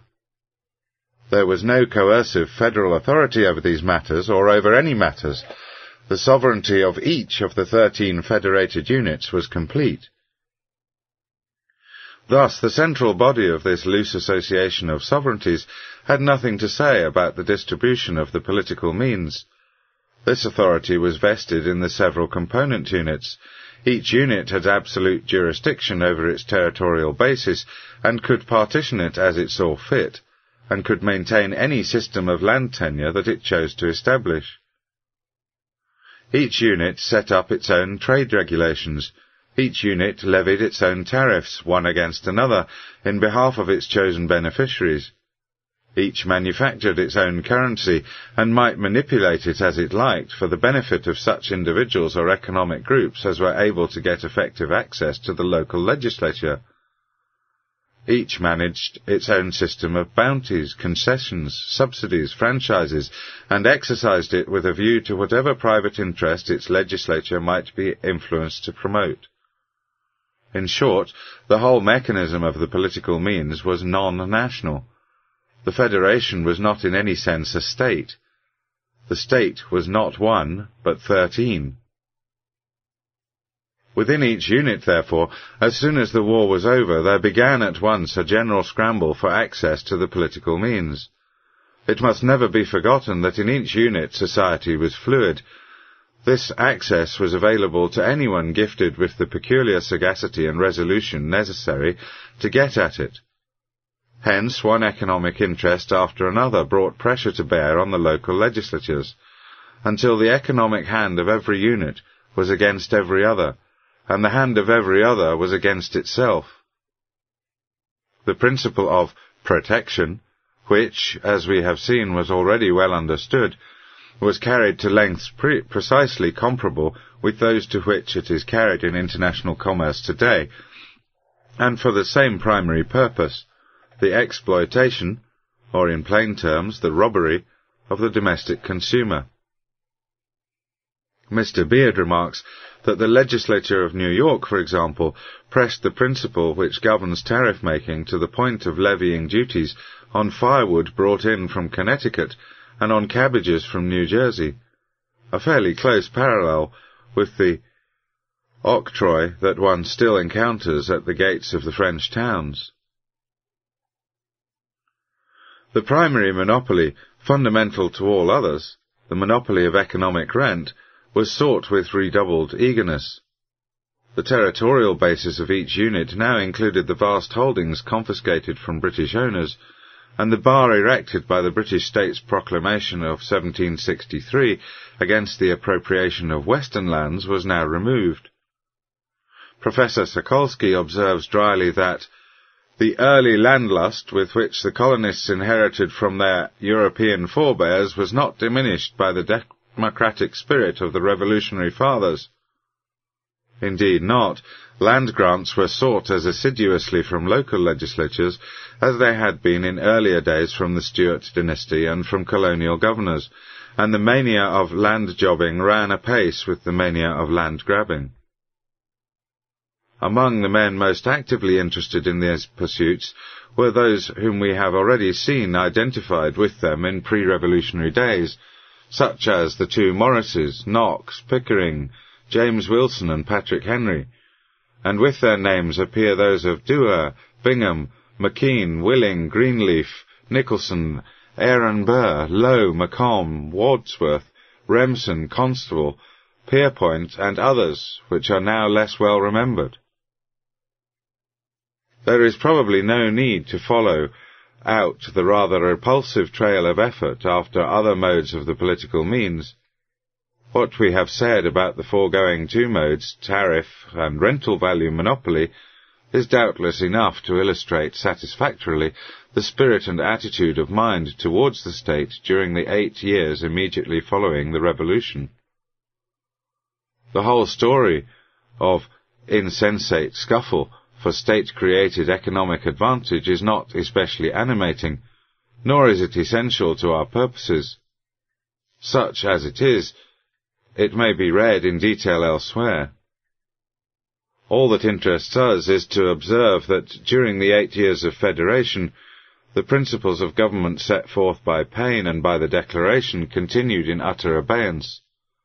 Not only did the philosophy of natural rights and popular sovereignty remain as completely out of consideration as when Mr. Jefferson first lamented its disappearance, but the idea of government as a social institution based on this philosophy was likewise unconsidered.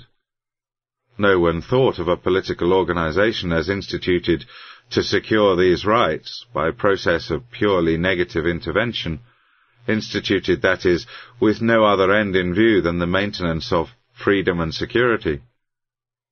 The history of the eight-year period of federation shows no trace whatever of any idea of political organization other than the state idea.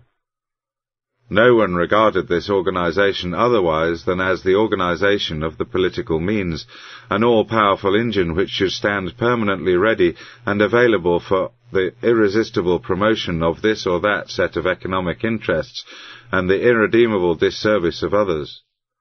According as whichever set, by whatever course of strategy, might succeed in obtaining command of its machinery. 3. It may be repeated that while state power was well centralized under the Federation, it was not centralized in the Federation, but in the federated unit. For various reasons, some of them plausible, many leading citizens, especially in the more northerly units, found this distribution of power unsatisfactorily. And a considerable compact group of economic interests which stood to profit by a redistribution naturally made the most of these reasons. It is quite certain that dissatisfaction with the existing arrangement was not general, for when the redistribution took place in 1789, it was effected with great difficulty and only through a coup d'etat organized by methods which it employed in any other field than that of politics would be put down at once as not only daring, but unscrupulous and dishonorable. The situation, in a word, was that American economic interests had fallen into two grand divisions, the special interests in each having made common cause with a view to capturing control of the political means. One division comprised the speculating, industrial, commercial, and creditor interests, with their natural allies of the bar and the bench, the pulpit and the press. The other comprised chiefly the farmers and artisans and the debtor class generally. From the first, these two grand divisions were colliding briskly here and there in the several units, the most serious collision occurring over the terms of the Massachusetts Constitution of 1780. The state in each of the thirteen units was a class state, as every state known to history has been, and the work of manoeuvring it in its function of enabling the economic exploitation of one class by another went steadily on. General conditions under the Articles of Confederation were pretty good. The people had made a creditable recovery from the dislocations and disturbances due to the Revolution, and there was a very decent prospect that Mr. Jefferson's idea of a political organization which should be national in foreign affairs and non-national in domestic affairs might be found continuously practicable. Some tinkering with the articles seemed necessary. In fact, it was expected but nothing that would transform or seriously impair the general scheme. The chief trouble was with the Federation's weakness in view of the chance of war and in respect of debts due to foreign creditors. The Articles, however, carried provision for their own amendment, and for anything one can see, such amendment as the general scheme made necessary was quite feasible. In fact, when suggestions of revision arose, as they did almost immediately, nothing else appears to have been contemplated. But the general scheme itself was as a whole objectionable to the interests grouped in the first Grand Division. The grounds of their dissatisfaction are obvious enough. When one bears in mind the vast prospect of the continent, one need use but little imagination to perceive that the national scheme was by far the more congenial to those interests, because it enabled an ever closer centralization of control over the political means. For instance, leaving aside the advantage of having but one central tariff-making body to chaffer with, instead of twelve, any industrialist could see the great primary advantage of being able to extend his exploiting operations over a nationwide free trade area walled in by a general tariff. The closer the centralization, the larger the exploitable area. Any speculator in land rental values would be quick to see the advantage of bringing this form of opportunity under unified control. Any speculator in depreciated public securities would be strongly for a system that could offer him the use of a political means to bring back their face value.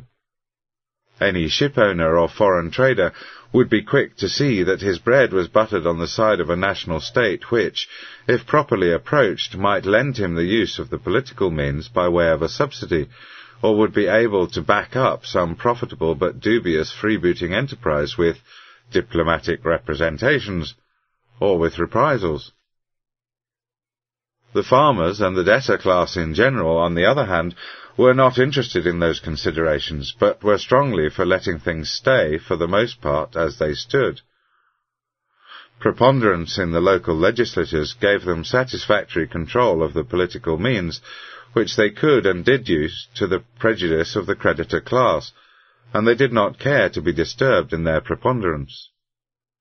They were agreeable to such modifications as the Articles as should work out short of this, but not to setting up a national replica of the British merchant state, which they perceived was precisely what the classes grouped in the opposing Grand Division wished to do. These classes aimed at bringing in the British system of economics, politics, and judicial control on a nationwide scale, and the interests grouped in the second division saw that what this would really come to was a shifting of the incidence of economic exploitation upon themselves. They had an impressive object lesson in the immediate shift that took place in Massachusetts after the adoption of John Adams' local constitution of 1780. They naturally did not care to see this sort of thing put into operation on a nationwide scale, and they therefore looked with extreme disfavour upon any bait put forth for amending the Articles out of existence. When Hamilton, in 1780, objected to the Articles in the form in which they were proposed for adoption, and proposed the calling of a constitutional convention instead, they turned the cold shoulder, as they did again to Washington's letter to the local governors three years later, in which he adverted the need of a strong coercive central authority. Finally, however, a constitutional convention was assembled, on the distinct understanding that it should do more, no more than revise the articles in such a way, as Hamilton cleverly phrased it, as to make them adequate to the exigencies of the nation, and on the further understanding that all the thirteen units should assent to the amendments before they went into effect. In short, that the method of amendment provided by the articles themselves should be followed. Neither understanding was fulfilled. The convention was made up wholly of men representing the economic interests of the First Division. The great majority of them, possibly as many as four-fifths, were public creditors. One-third were land speculators, some were money lenders, one-fifth were industrialists, traders, shippers, and many of them were lawyers. They planned and executed a coup d'etat, simply tossing the Articles of Confederation into the wastebasket and drafting a constitution de novo, with the audacious provision that it should go into effect when ratified by nine units instead of by all thirteen. Moreover, with like audacity, they proposed that the document should not be submitted either to the Congress or to the local legislatures, but that it should go direct to a popular vote. The unscrupulous methods employed in securing ratification need not be dwelt on here. We are not indeed concerned with the moral quality of the proceedings by which the Constitution was brought into being, but only with showing their instrumentality in encouraging a definite general idea of the state and its functions, and a consequent general attitude towards the state. We therefore go on to observe that in order to secure ratification by even the nine necessary units, the document had to conform to certain very exacting and difficult requirements. The political structure which is contemplated had to be republican in form, yet capable of resisting what Gerry unctuously called the excess of democracy, and what Randolph termed its turbulence and follies. The task of the delegates was precisely analogous to that of the earlier architects who had designed the structure of the British merchant state, with its system of economics, politics, and judicial control. They had to contrive something that would pass muster as showing a good semblance of popular sovereignty without the reality.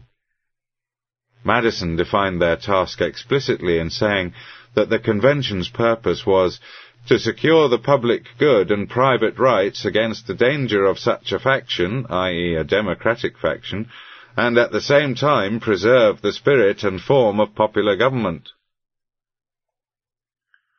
Under the circumstances, this was a tremendously large order, and the Constitution emerged as it was bound to do as a compromise document, or, as Mr. Beard puts it very precisely, a mosaic of second choices, which really satisfied neither of the two opposing sets of interests. It was not strong and definite enough in either direction to please anybody. In particular, the interests composing the first division, led by Alexander Hamilton, saw that it was not sufficient of itself to fix them in anything like a permanent, impregnable position to exploit continuously the groups comprising the second division. To do this, to establish the degree of centralization requisite to their purpose, certain lines of administrative management must be laid down, which, once established, would be permanent. The further task, therefore, in Madison's phrase, was to administration the Constitution into such absolutist modes as would secure economic supremacy by a free use of the political means to the groups which made up the First Division. This was accordingly done. For the first ten years of its existence, the Constitution remained in the hands of its makers for administration in the directions most favourable to their interests. For an accurate understanding of the newly erected system's economic tendencies, too much stress cannot be laid on the fact that for these ten critical years, the machinery of economic and political power was mainly directed by the men who had conceived and established it. Washington, who had been chairman of the convention, was elected president. Nearly half the Senate was made up of men who had been delegates, and the House of Representatives was largely made up of men who had to do with the drafting or ratifying of the Constitution. Hamilton, Randolph, and Knox, who were active in promoting the document, filled three of the four positions in the cabinet, and all the federal judgeships, without a single exception, were filled by men who had a hand in the business of drafting or of ratification or both. Of all the legislative measures enacted to implement the new Constitution, the one best calculated to ensure a rapid and steady progress in the centralization of political power was the Judiciary Act of 1789. This measure created a federal Supreme Court of six members, subsequently enlarged to nine, and a federal district court in each state, with its own complete personnel and a complete apparatus for enforcing its decrees. The Act established federal oversight of state legislation by the familiar device of interpretation, whereby the Supreme Court might nullify state legislative or judicial action which for any reason it saw fit to regard as unconstitutional. One feature of the Act which, for our purposes, is most noteworthy is that it made the tenure of all these federal judgeships appointive, not elective, and for life thus marking almost the farthest conceivable departure from the doctrine of popular sovereignty. The first Chief Justice was John Jay, the learned and gentle Jay, as Beveridge calls him in his excellent biography of Marshall. A man of superb integrity, he was far above doing anything whatever in behalf of the accepted principle that est boni judicis ampliare jurisdictionem, Ellsworth, who followed him, also did nothing. The succession, however, after Jay had declined a reappointment, then fell to John Marshall, who, in addition to the control established by the Judiciary Act over the state legislative and judicial authority, arbitrarily extended judicial control over both the legislative and executive branches of the federal authority, thus effecting as complete and convenient a centralization of power as the various interests concerned in framing the Constitution could reasonably have contemplated. We may now see from this necessarily brief survey, which anyone may amplify and particularize at his pleasure, what the circumstances were which rooted a certain definite idea of the state still deeper in the general consciousness. The idea was precisely the same in the constitutional period as that which we have seen prevailing in the two periods already examined, the colonial period and the eight-year period following the Revolution.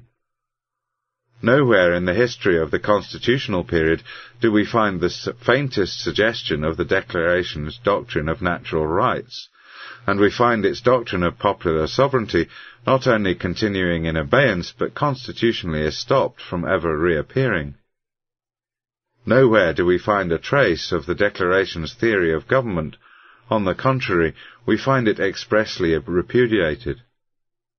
The new political mechanism was a faithful replica of the old established British model, but so far improved and strengthened as to be incomparably more close working and efficient, and hence presenting incomparably more attractive possibilities of capture and control.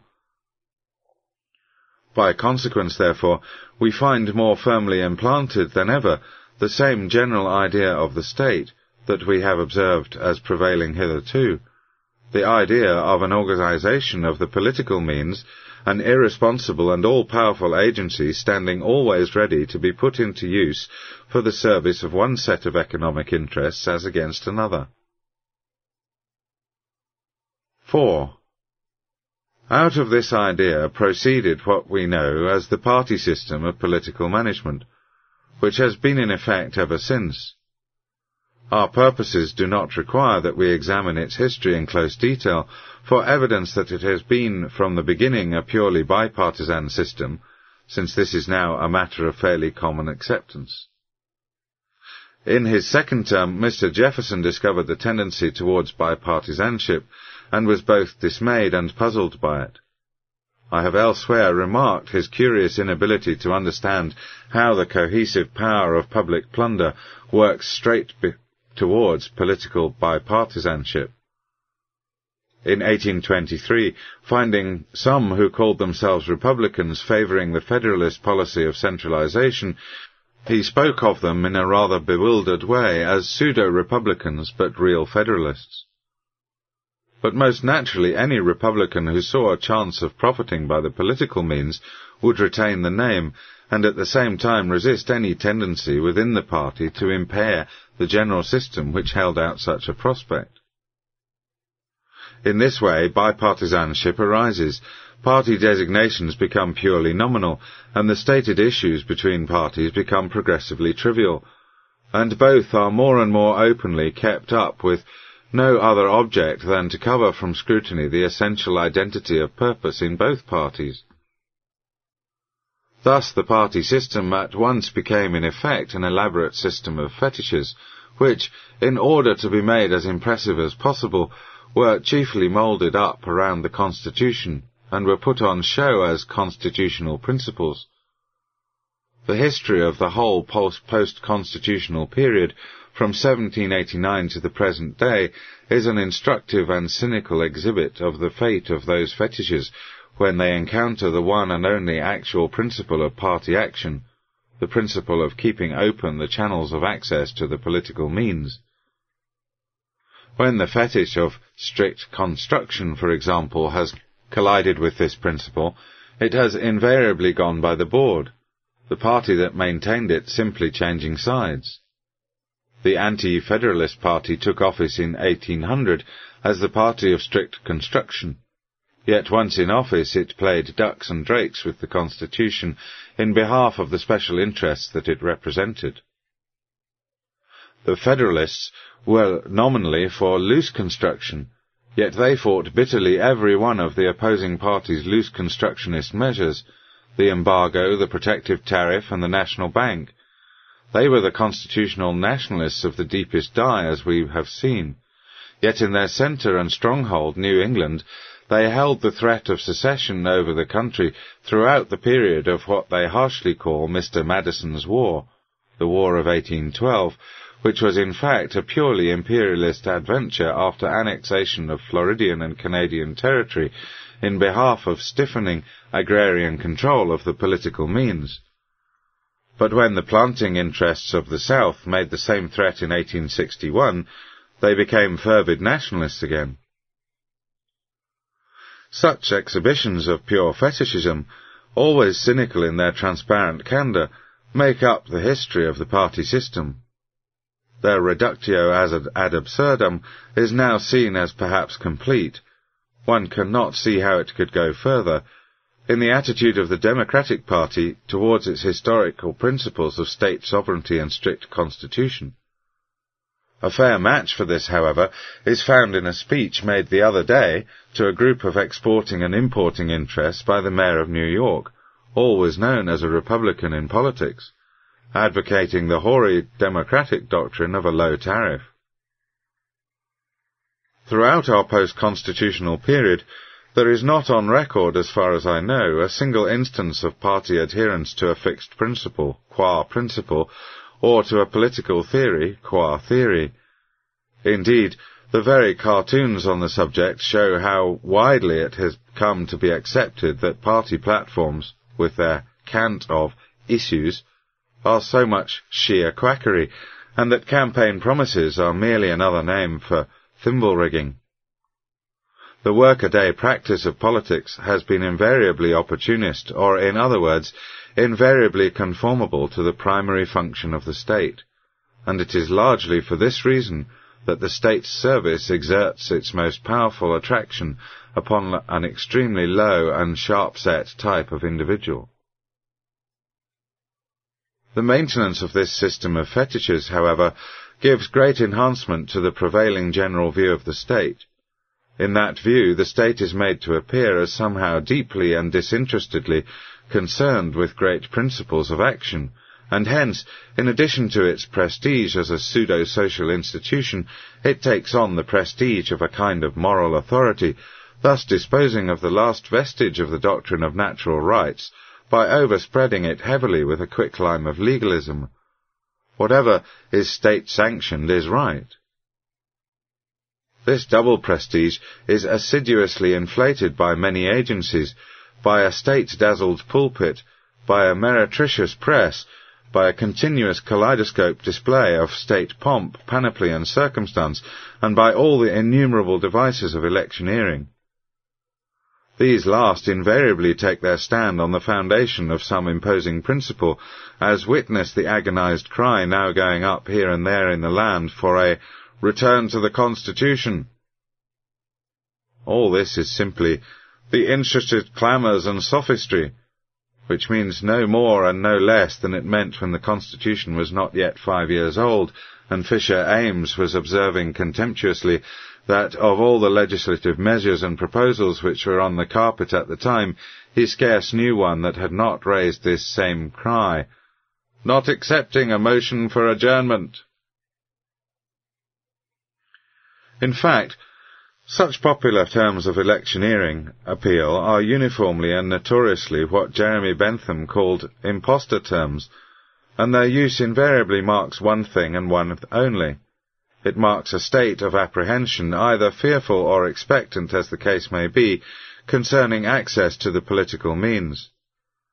As we are seeing at the moment, once let this access come under the threat of straightening or stoppage, the menaced interests immediately trot out the spavined, glandered hobby of state rights or a return to the Constitution, and put it through its galvanic movements. Let the incident of exploitation show the first sign of shifting, and we hear at once from one source of interested clamours and sophistry that democracy is in danger, and that the unparalleled excellences of our civilization have come about solely through a policy of rugged individualism carried out under terms of free competition, while from another source we hear that the enormities of laissez-faire have grounded the faces of the poor and obstructed entrance into the more abundant life.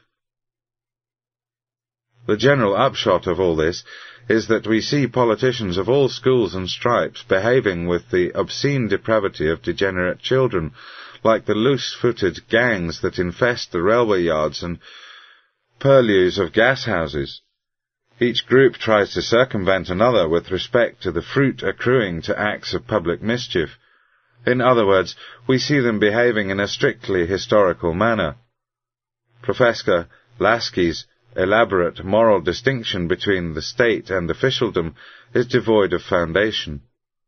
The state is not, as he would have it, a social institution administered in an antisocial way.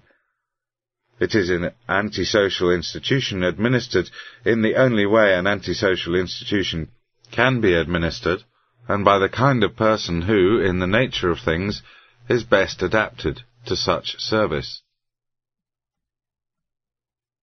Our Enemy, the State by Albert J. Nock Part 6 Such has been the course of our experience from the beginning, and such are the terms in which its stark uniformity has led us to think of the state. This uniformity also goes far to account for the development of a peculiar moral enervation with regard to the state, exactly parallel to that which prevailed with regard to the Church in the Middle Ages. The Church controlled the distribution of certain privileges and immunities, and if one approached it properly, one might get the benefit of them. It stood as something to be run to in any kind of emergency, temporal or spiritual, for the satisfaction of ambition and cupidity, as well as for the more tenuous assurances it held out against various forms of fear, doubt, and sorrow. As long as this was so, the anomalies were more or less contentedly acquiesced in, and thus a chronic moral enervation, too negative to be called broadly cynical, was developed towards the vast overbuilding of its material structure. A like enervation pervades our society with respect to the state, and for like reasons. It affects especially those who take the state's pretensions at face value and regard it as a social institution whose policies of continuous intervention are wholesome and necessary. And it also affects the great majority who have no clear idea of the state, but merely accept it as something that exists, and never think about it except when some intervention bears unfavourably upon their interests there is little need to dwell upon the amount of aid thus given to the state's progress in self-aggrandizement, or to show in detail or by illustration the courses by which this spiritlessness promotes the state's steady policy of intervention, exaction, and overbuilding. Every intervention by the state enables another, and this in turn another, and so on indefinitely, and the state stands ever ready and eager to make them often on its own motion, often again wangling plausibility for them through the specious suggestion of interested persons. Sometimes the matter at issue is in its nature simple, socially necessary, and devoid of any character that would bring it into the purview of politics. For convenience, however, complications are erected on it, then presently someone sees that these complications are exploitable and proceeds to exploit them then another, and another, until the rivalries and collisions of interest thus generate issue in a more or less general disorder. When this takes place, the logical thing, obviously, is to recede and let the disorder be settled in the slower and more troublesome way through the operation of natural laws. But in such circumstances, recession is never for a moment thought of. The suggestion would be put down as sheer lunacy, Instead, the interests unfavourably affected, little aware perhaps how much worse the cure is than the disease, or at any rate little caring, immediately call on the state to cut in arbitrarily between cause and effect, and clear up the disorder out of hand. The state then intervenes by imposing another set of complications upon the first. These in turn are found exploitable.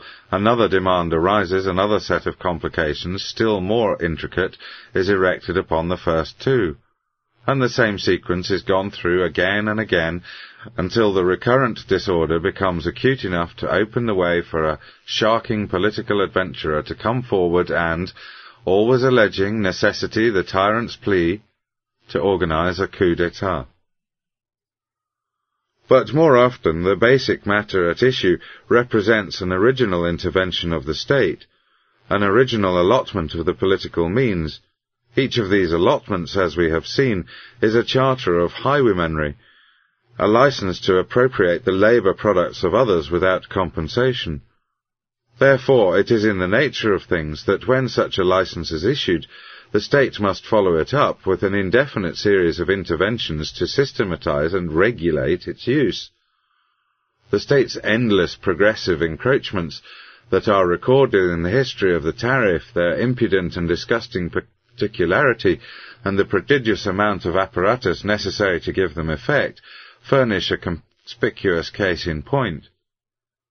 Another is furnished by the history of our railway regulation. It is nowadays of the fashion, even among those who ought to know better, to hold rugged individualism and laissez-faire responsible for the riot of stock watering, rebates, rate cutting, fraudulent bankruptcies, and the like, which prevailed in our railway practice after the Civil War, but they had no more to do with it than they have with the precession of the equinoxes.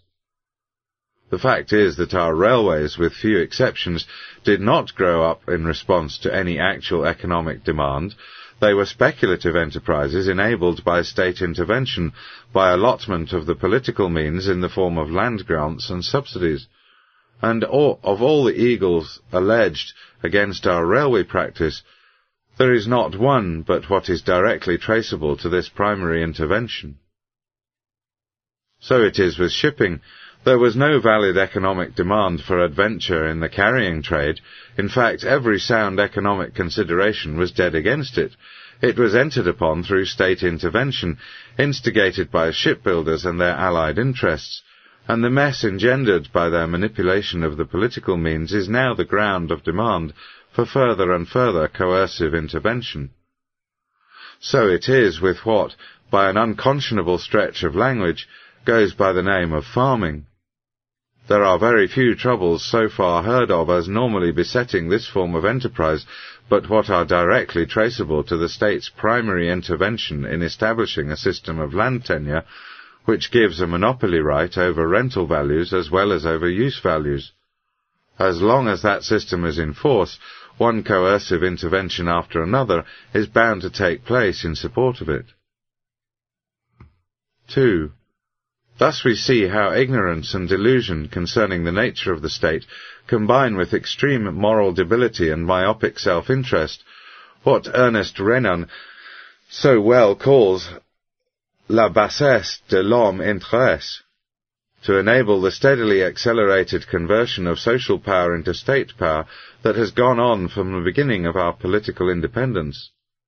It is a curious anomaly, State power has an unbroken record of inability to do anything efficiently, economically, disinterestedly, or honestly. Yet when the slightest dissatisfaction arises over any exercise of social power, the aid of the agents least qualified to give aid is immediately called for. Does social power mismanage banking practice in this or that special instance? Then let the state, which never has shown itself able to keep its own finances from sinking promptly in the, into the slough of misfeasance, wastefulness, and corruption, intervene to supervise or regulate the whole body of banking practice, or even take it over entire. Does social power, in this or that case, bungle the business of railway management? Then let the state, which has bungled every business it has ever undertaken, intervene and put its hand to the business of regulating railway operation. Does social power now and then send out an unseaworthy ship to disaster, then let the state, which inspected and passed the Morro Castle, be given a freer swing at controlling the routine of the shipping trade. Does social power here and there exercise a grinding monopoly over the generation and distribution of electric current, then let the state, which allots and maintains monopoly, come in and intervene with a general scheme of price fixing which works more unforeseen hardships than it heals. Or else let it go into direct competition. Or, as the collectivists urge, let it take over the monopoly bodily. Ever since society has existed, says Herbert Spencer, this appointment has been preaching, put not your trust in legislation. And yet the trust in legislation seems hardly diminished. But it may be asked where we are to go for relief from misuses of social power, if not to the state. What other recourse have we? Admitting that under our existing mode of political organization we have none, it must still be pointed out that this question rests on the old inveterate misapprehension of the state's nature, presuming that the state is a social institution, whereas it is an antisocial institution. That is to say, the question rests on an absurdity. It is certainly true that the business of government in maintaining freedom and security, and to secure these rights, is to make a recourse to justice costless, easy, and informal. But the state, on the contrary, is primarily concerned with injustice, and its primary function is to maintain a regime of injustice. Hence, as we see daily, its disposition is to put justice as far out of reach, and to make the effort after justice as costly and difficult as it can. One may put in a word that while government is by its nature concerned with the administration of justice, the state is by its nature concerned with the administration of law. Law which the state itself manufactures for the service of its own primary ends.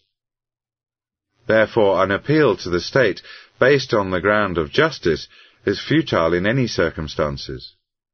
For whatever action the state might take in response to it would be conditioned by the state's own paramount interest, and would hence be bound to result, as we see such action invariably resulting, in as great injustice as that which it pretends to be correct, or, as a rule, greater. The question thus presumes, in short, that the state may on occasion be persuaded to act out of character, and this is levity. But passing on from this special view of the question, and regarding it in a more general way, we see that what it actually amounts to is a plea for arbitrary interference in, with the order of nature, an arbitrary cutting in to avert the pen- penalty which nature lays on any and every form of error, whether wilful or ignorant, voluntary or involuntary, and no attempt at this has ever yet failed to cost more than it came to. Any contravention of natural law, any tampering with the natural order of things must have its consequences, and the only recourse for escaping them is such as entails worse consequences. Nature recks nothing of intentions good or bad. The one thing she will not tolerate is disorder, and she is very particular about getting her full pay for any attempt to create disorder. She gets it sometimes by very indirect methods, often by very roundabout and unforeseen ways, but she always gets it. Things and actions are what they are, and the consequences of them will be what they will be. Why then should we desire to be deceived? It would seem that our civilization is greatly given to this infantile addiction, greatly given to persuading itself that it can find some means which nature will tolerate, whereby we may eat our cake and have it. And it strongly resents the stubborn fact that there is no such means. It will be clear to anyone who takes the trouble to think the matter through that under a regime of natural order, that is to say, under government which makes no positive interventions whatever on the individual, but only negative interventions on behalf of simple justice, not law, but justice, misuses of social power would be effectively corrected, whereas we know by interminable experience that the state's positive interventions do not correct them. Under a regime of actual individualism, actual free competition, actual laissez-faire, a regime which, as we have seen, cannot possibly coexist with the state.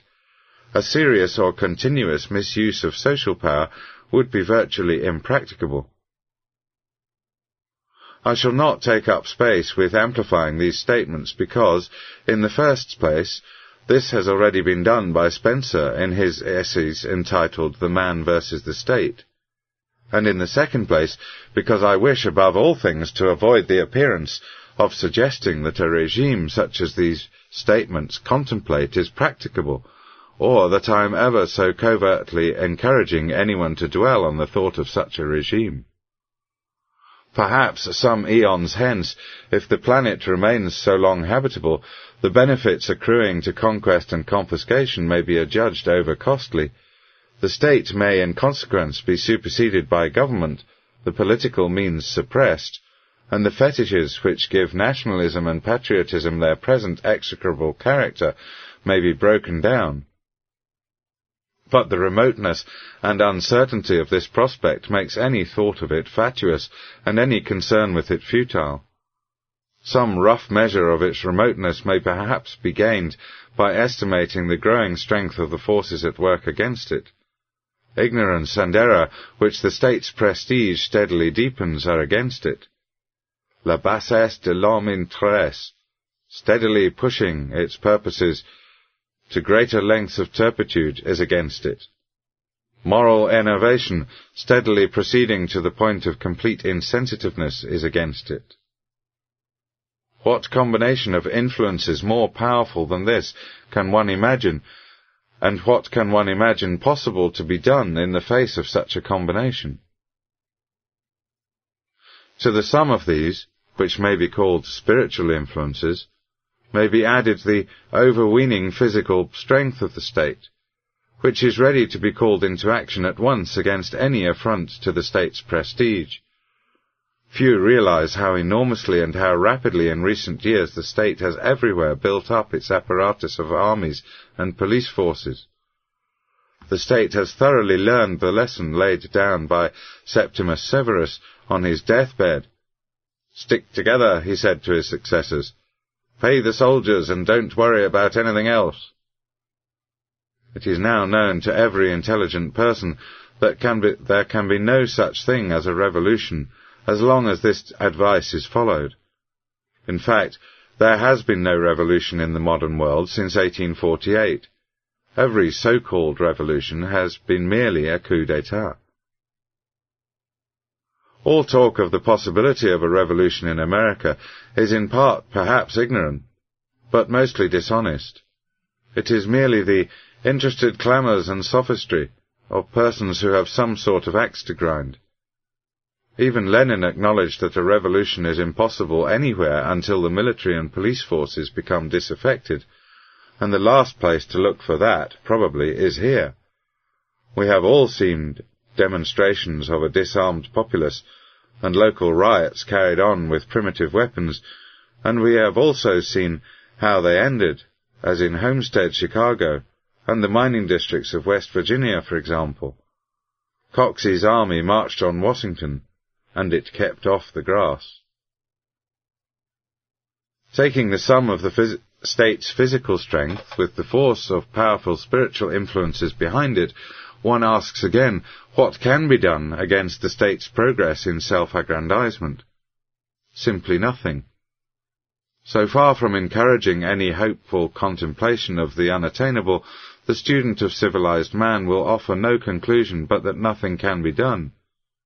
He can regard the course of civilization only as he would regard the course of a man in a narrowboat on the lower reaches of the Niagara, as an instance of nature's unconquerable intolerance of disorder, and in the end, an example of the penalty which she puts upon any attempt at interference with order. Our civilization may at the outset have taken its chances with the current of statism, either ignorantly or deliberately, it makes no difference.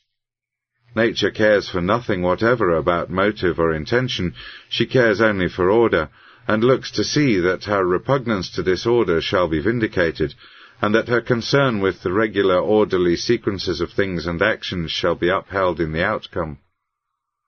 Emerson, in one of his greatest moments of inspiration, personified cause and effect as the chancellors of God, and invariable experience testifies that the attempt to nullify or divert or in any wise break upon their sequences must have its own reward.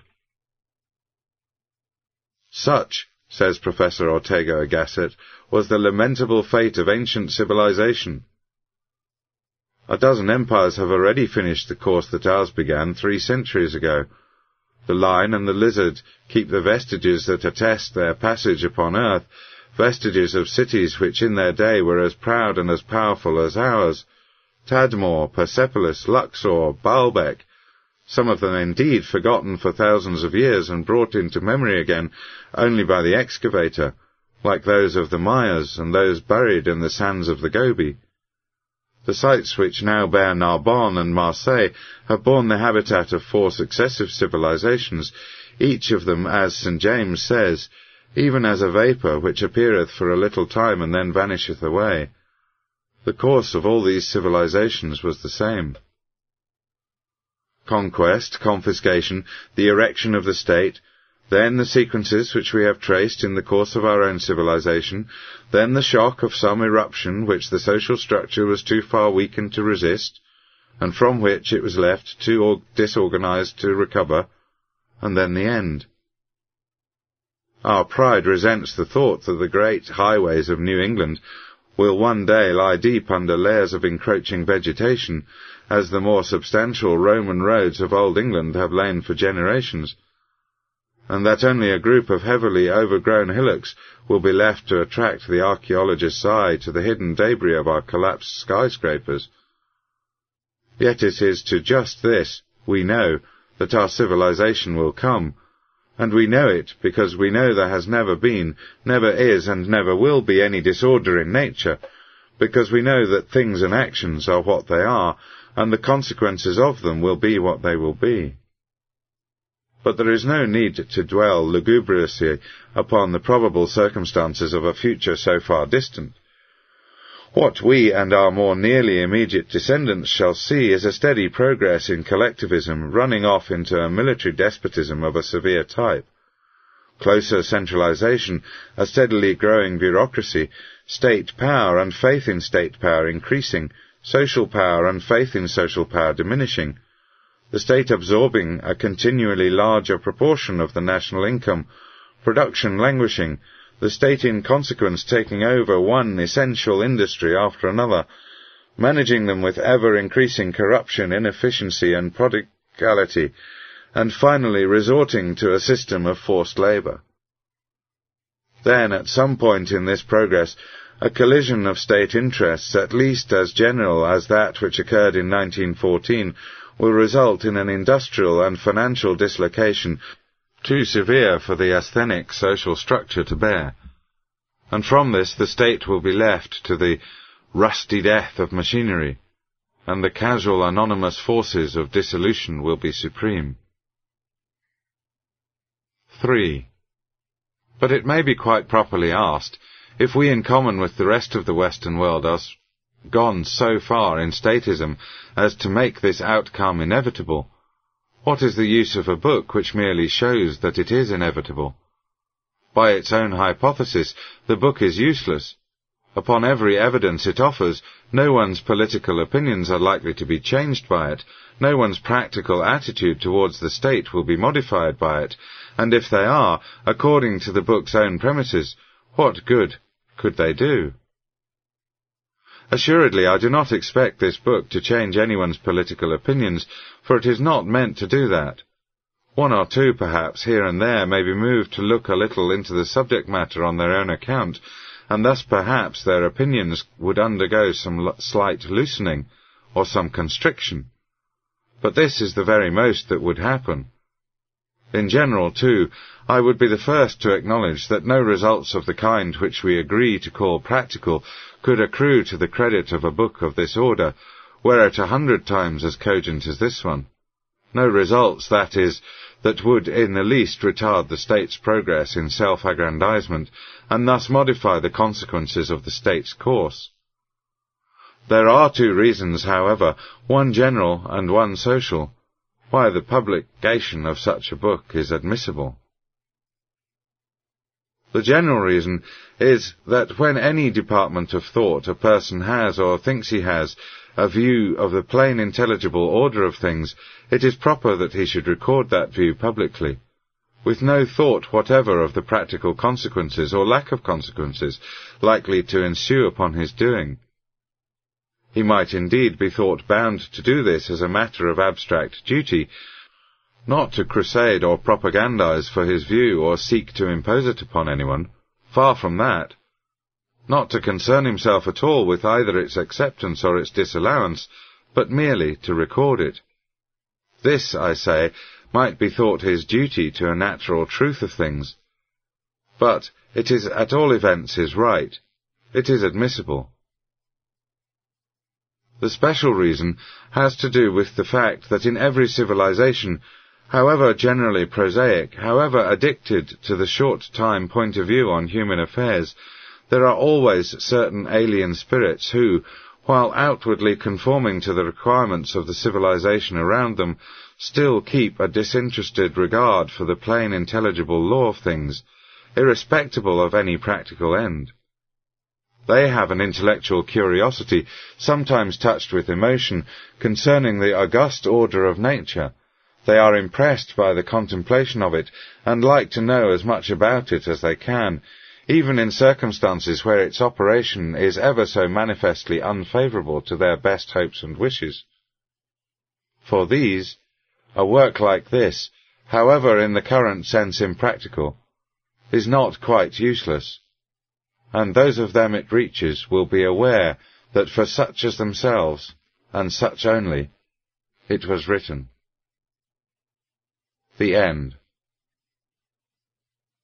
a printed copy of this book can be purchased or a PDF downloaded from the Ludwig von Mises Institute's website at mises.org by searching for Our Enemy the State. Mr. Nock included many footnotes in the book, and these are only available in the printed editions.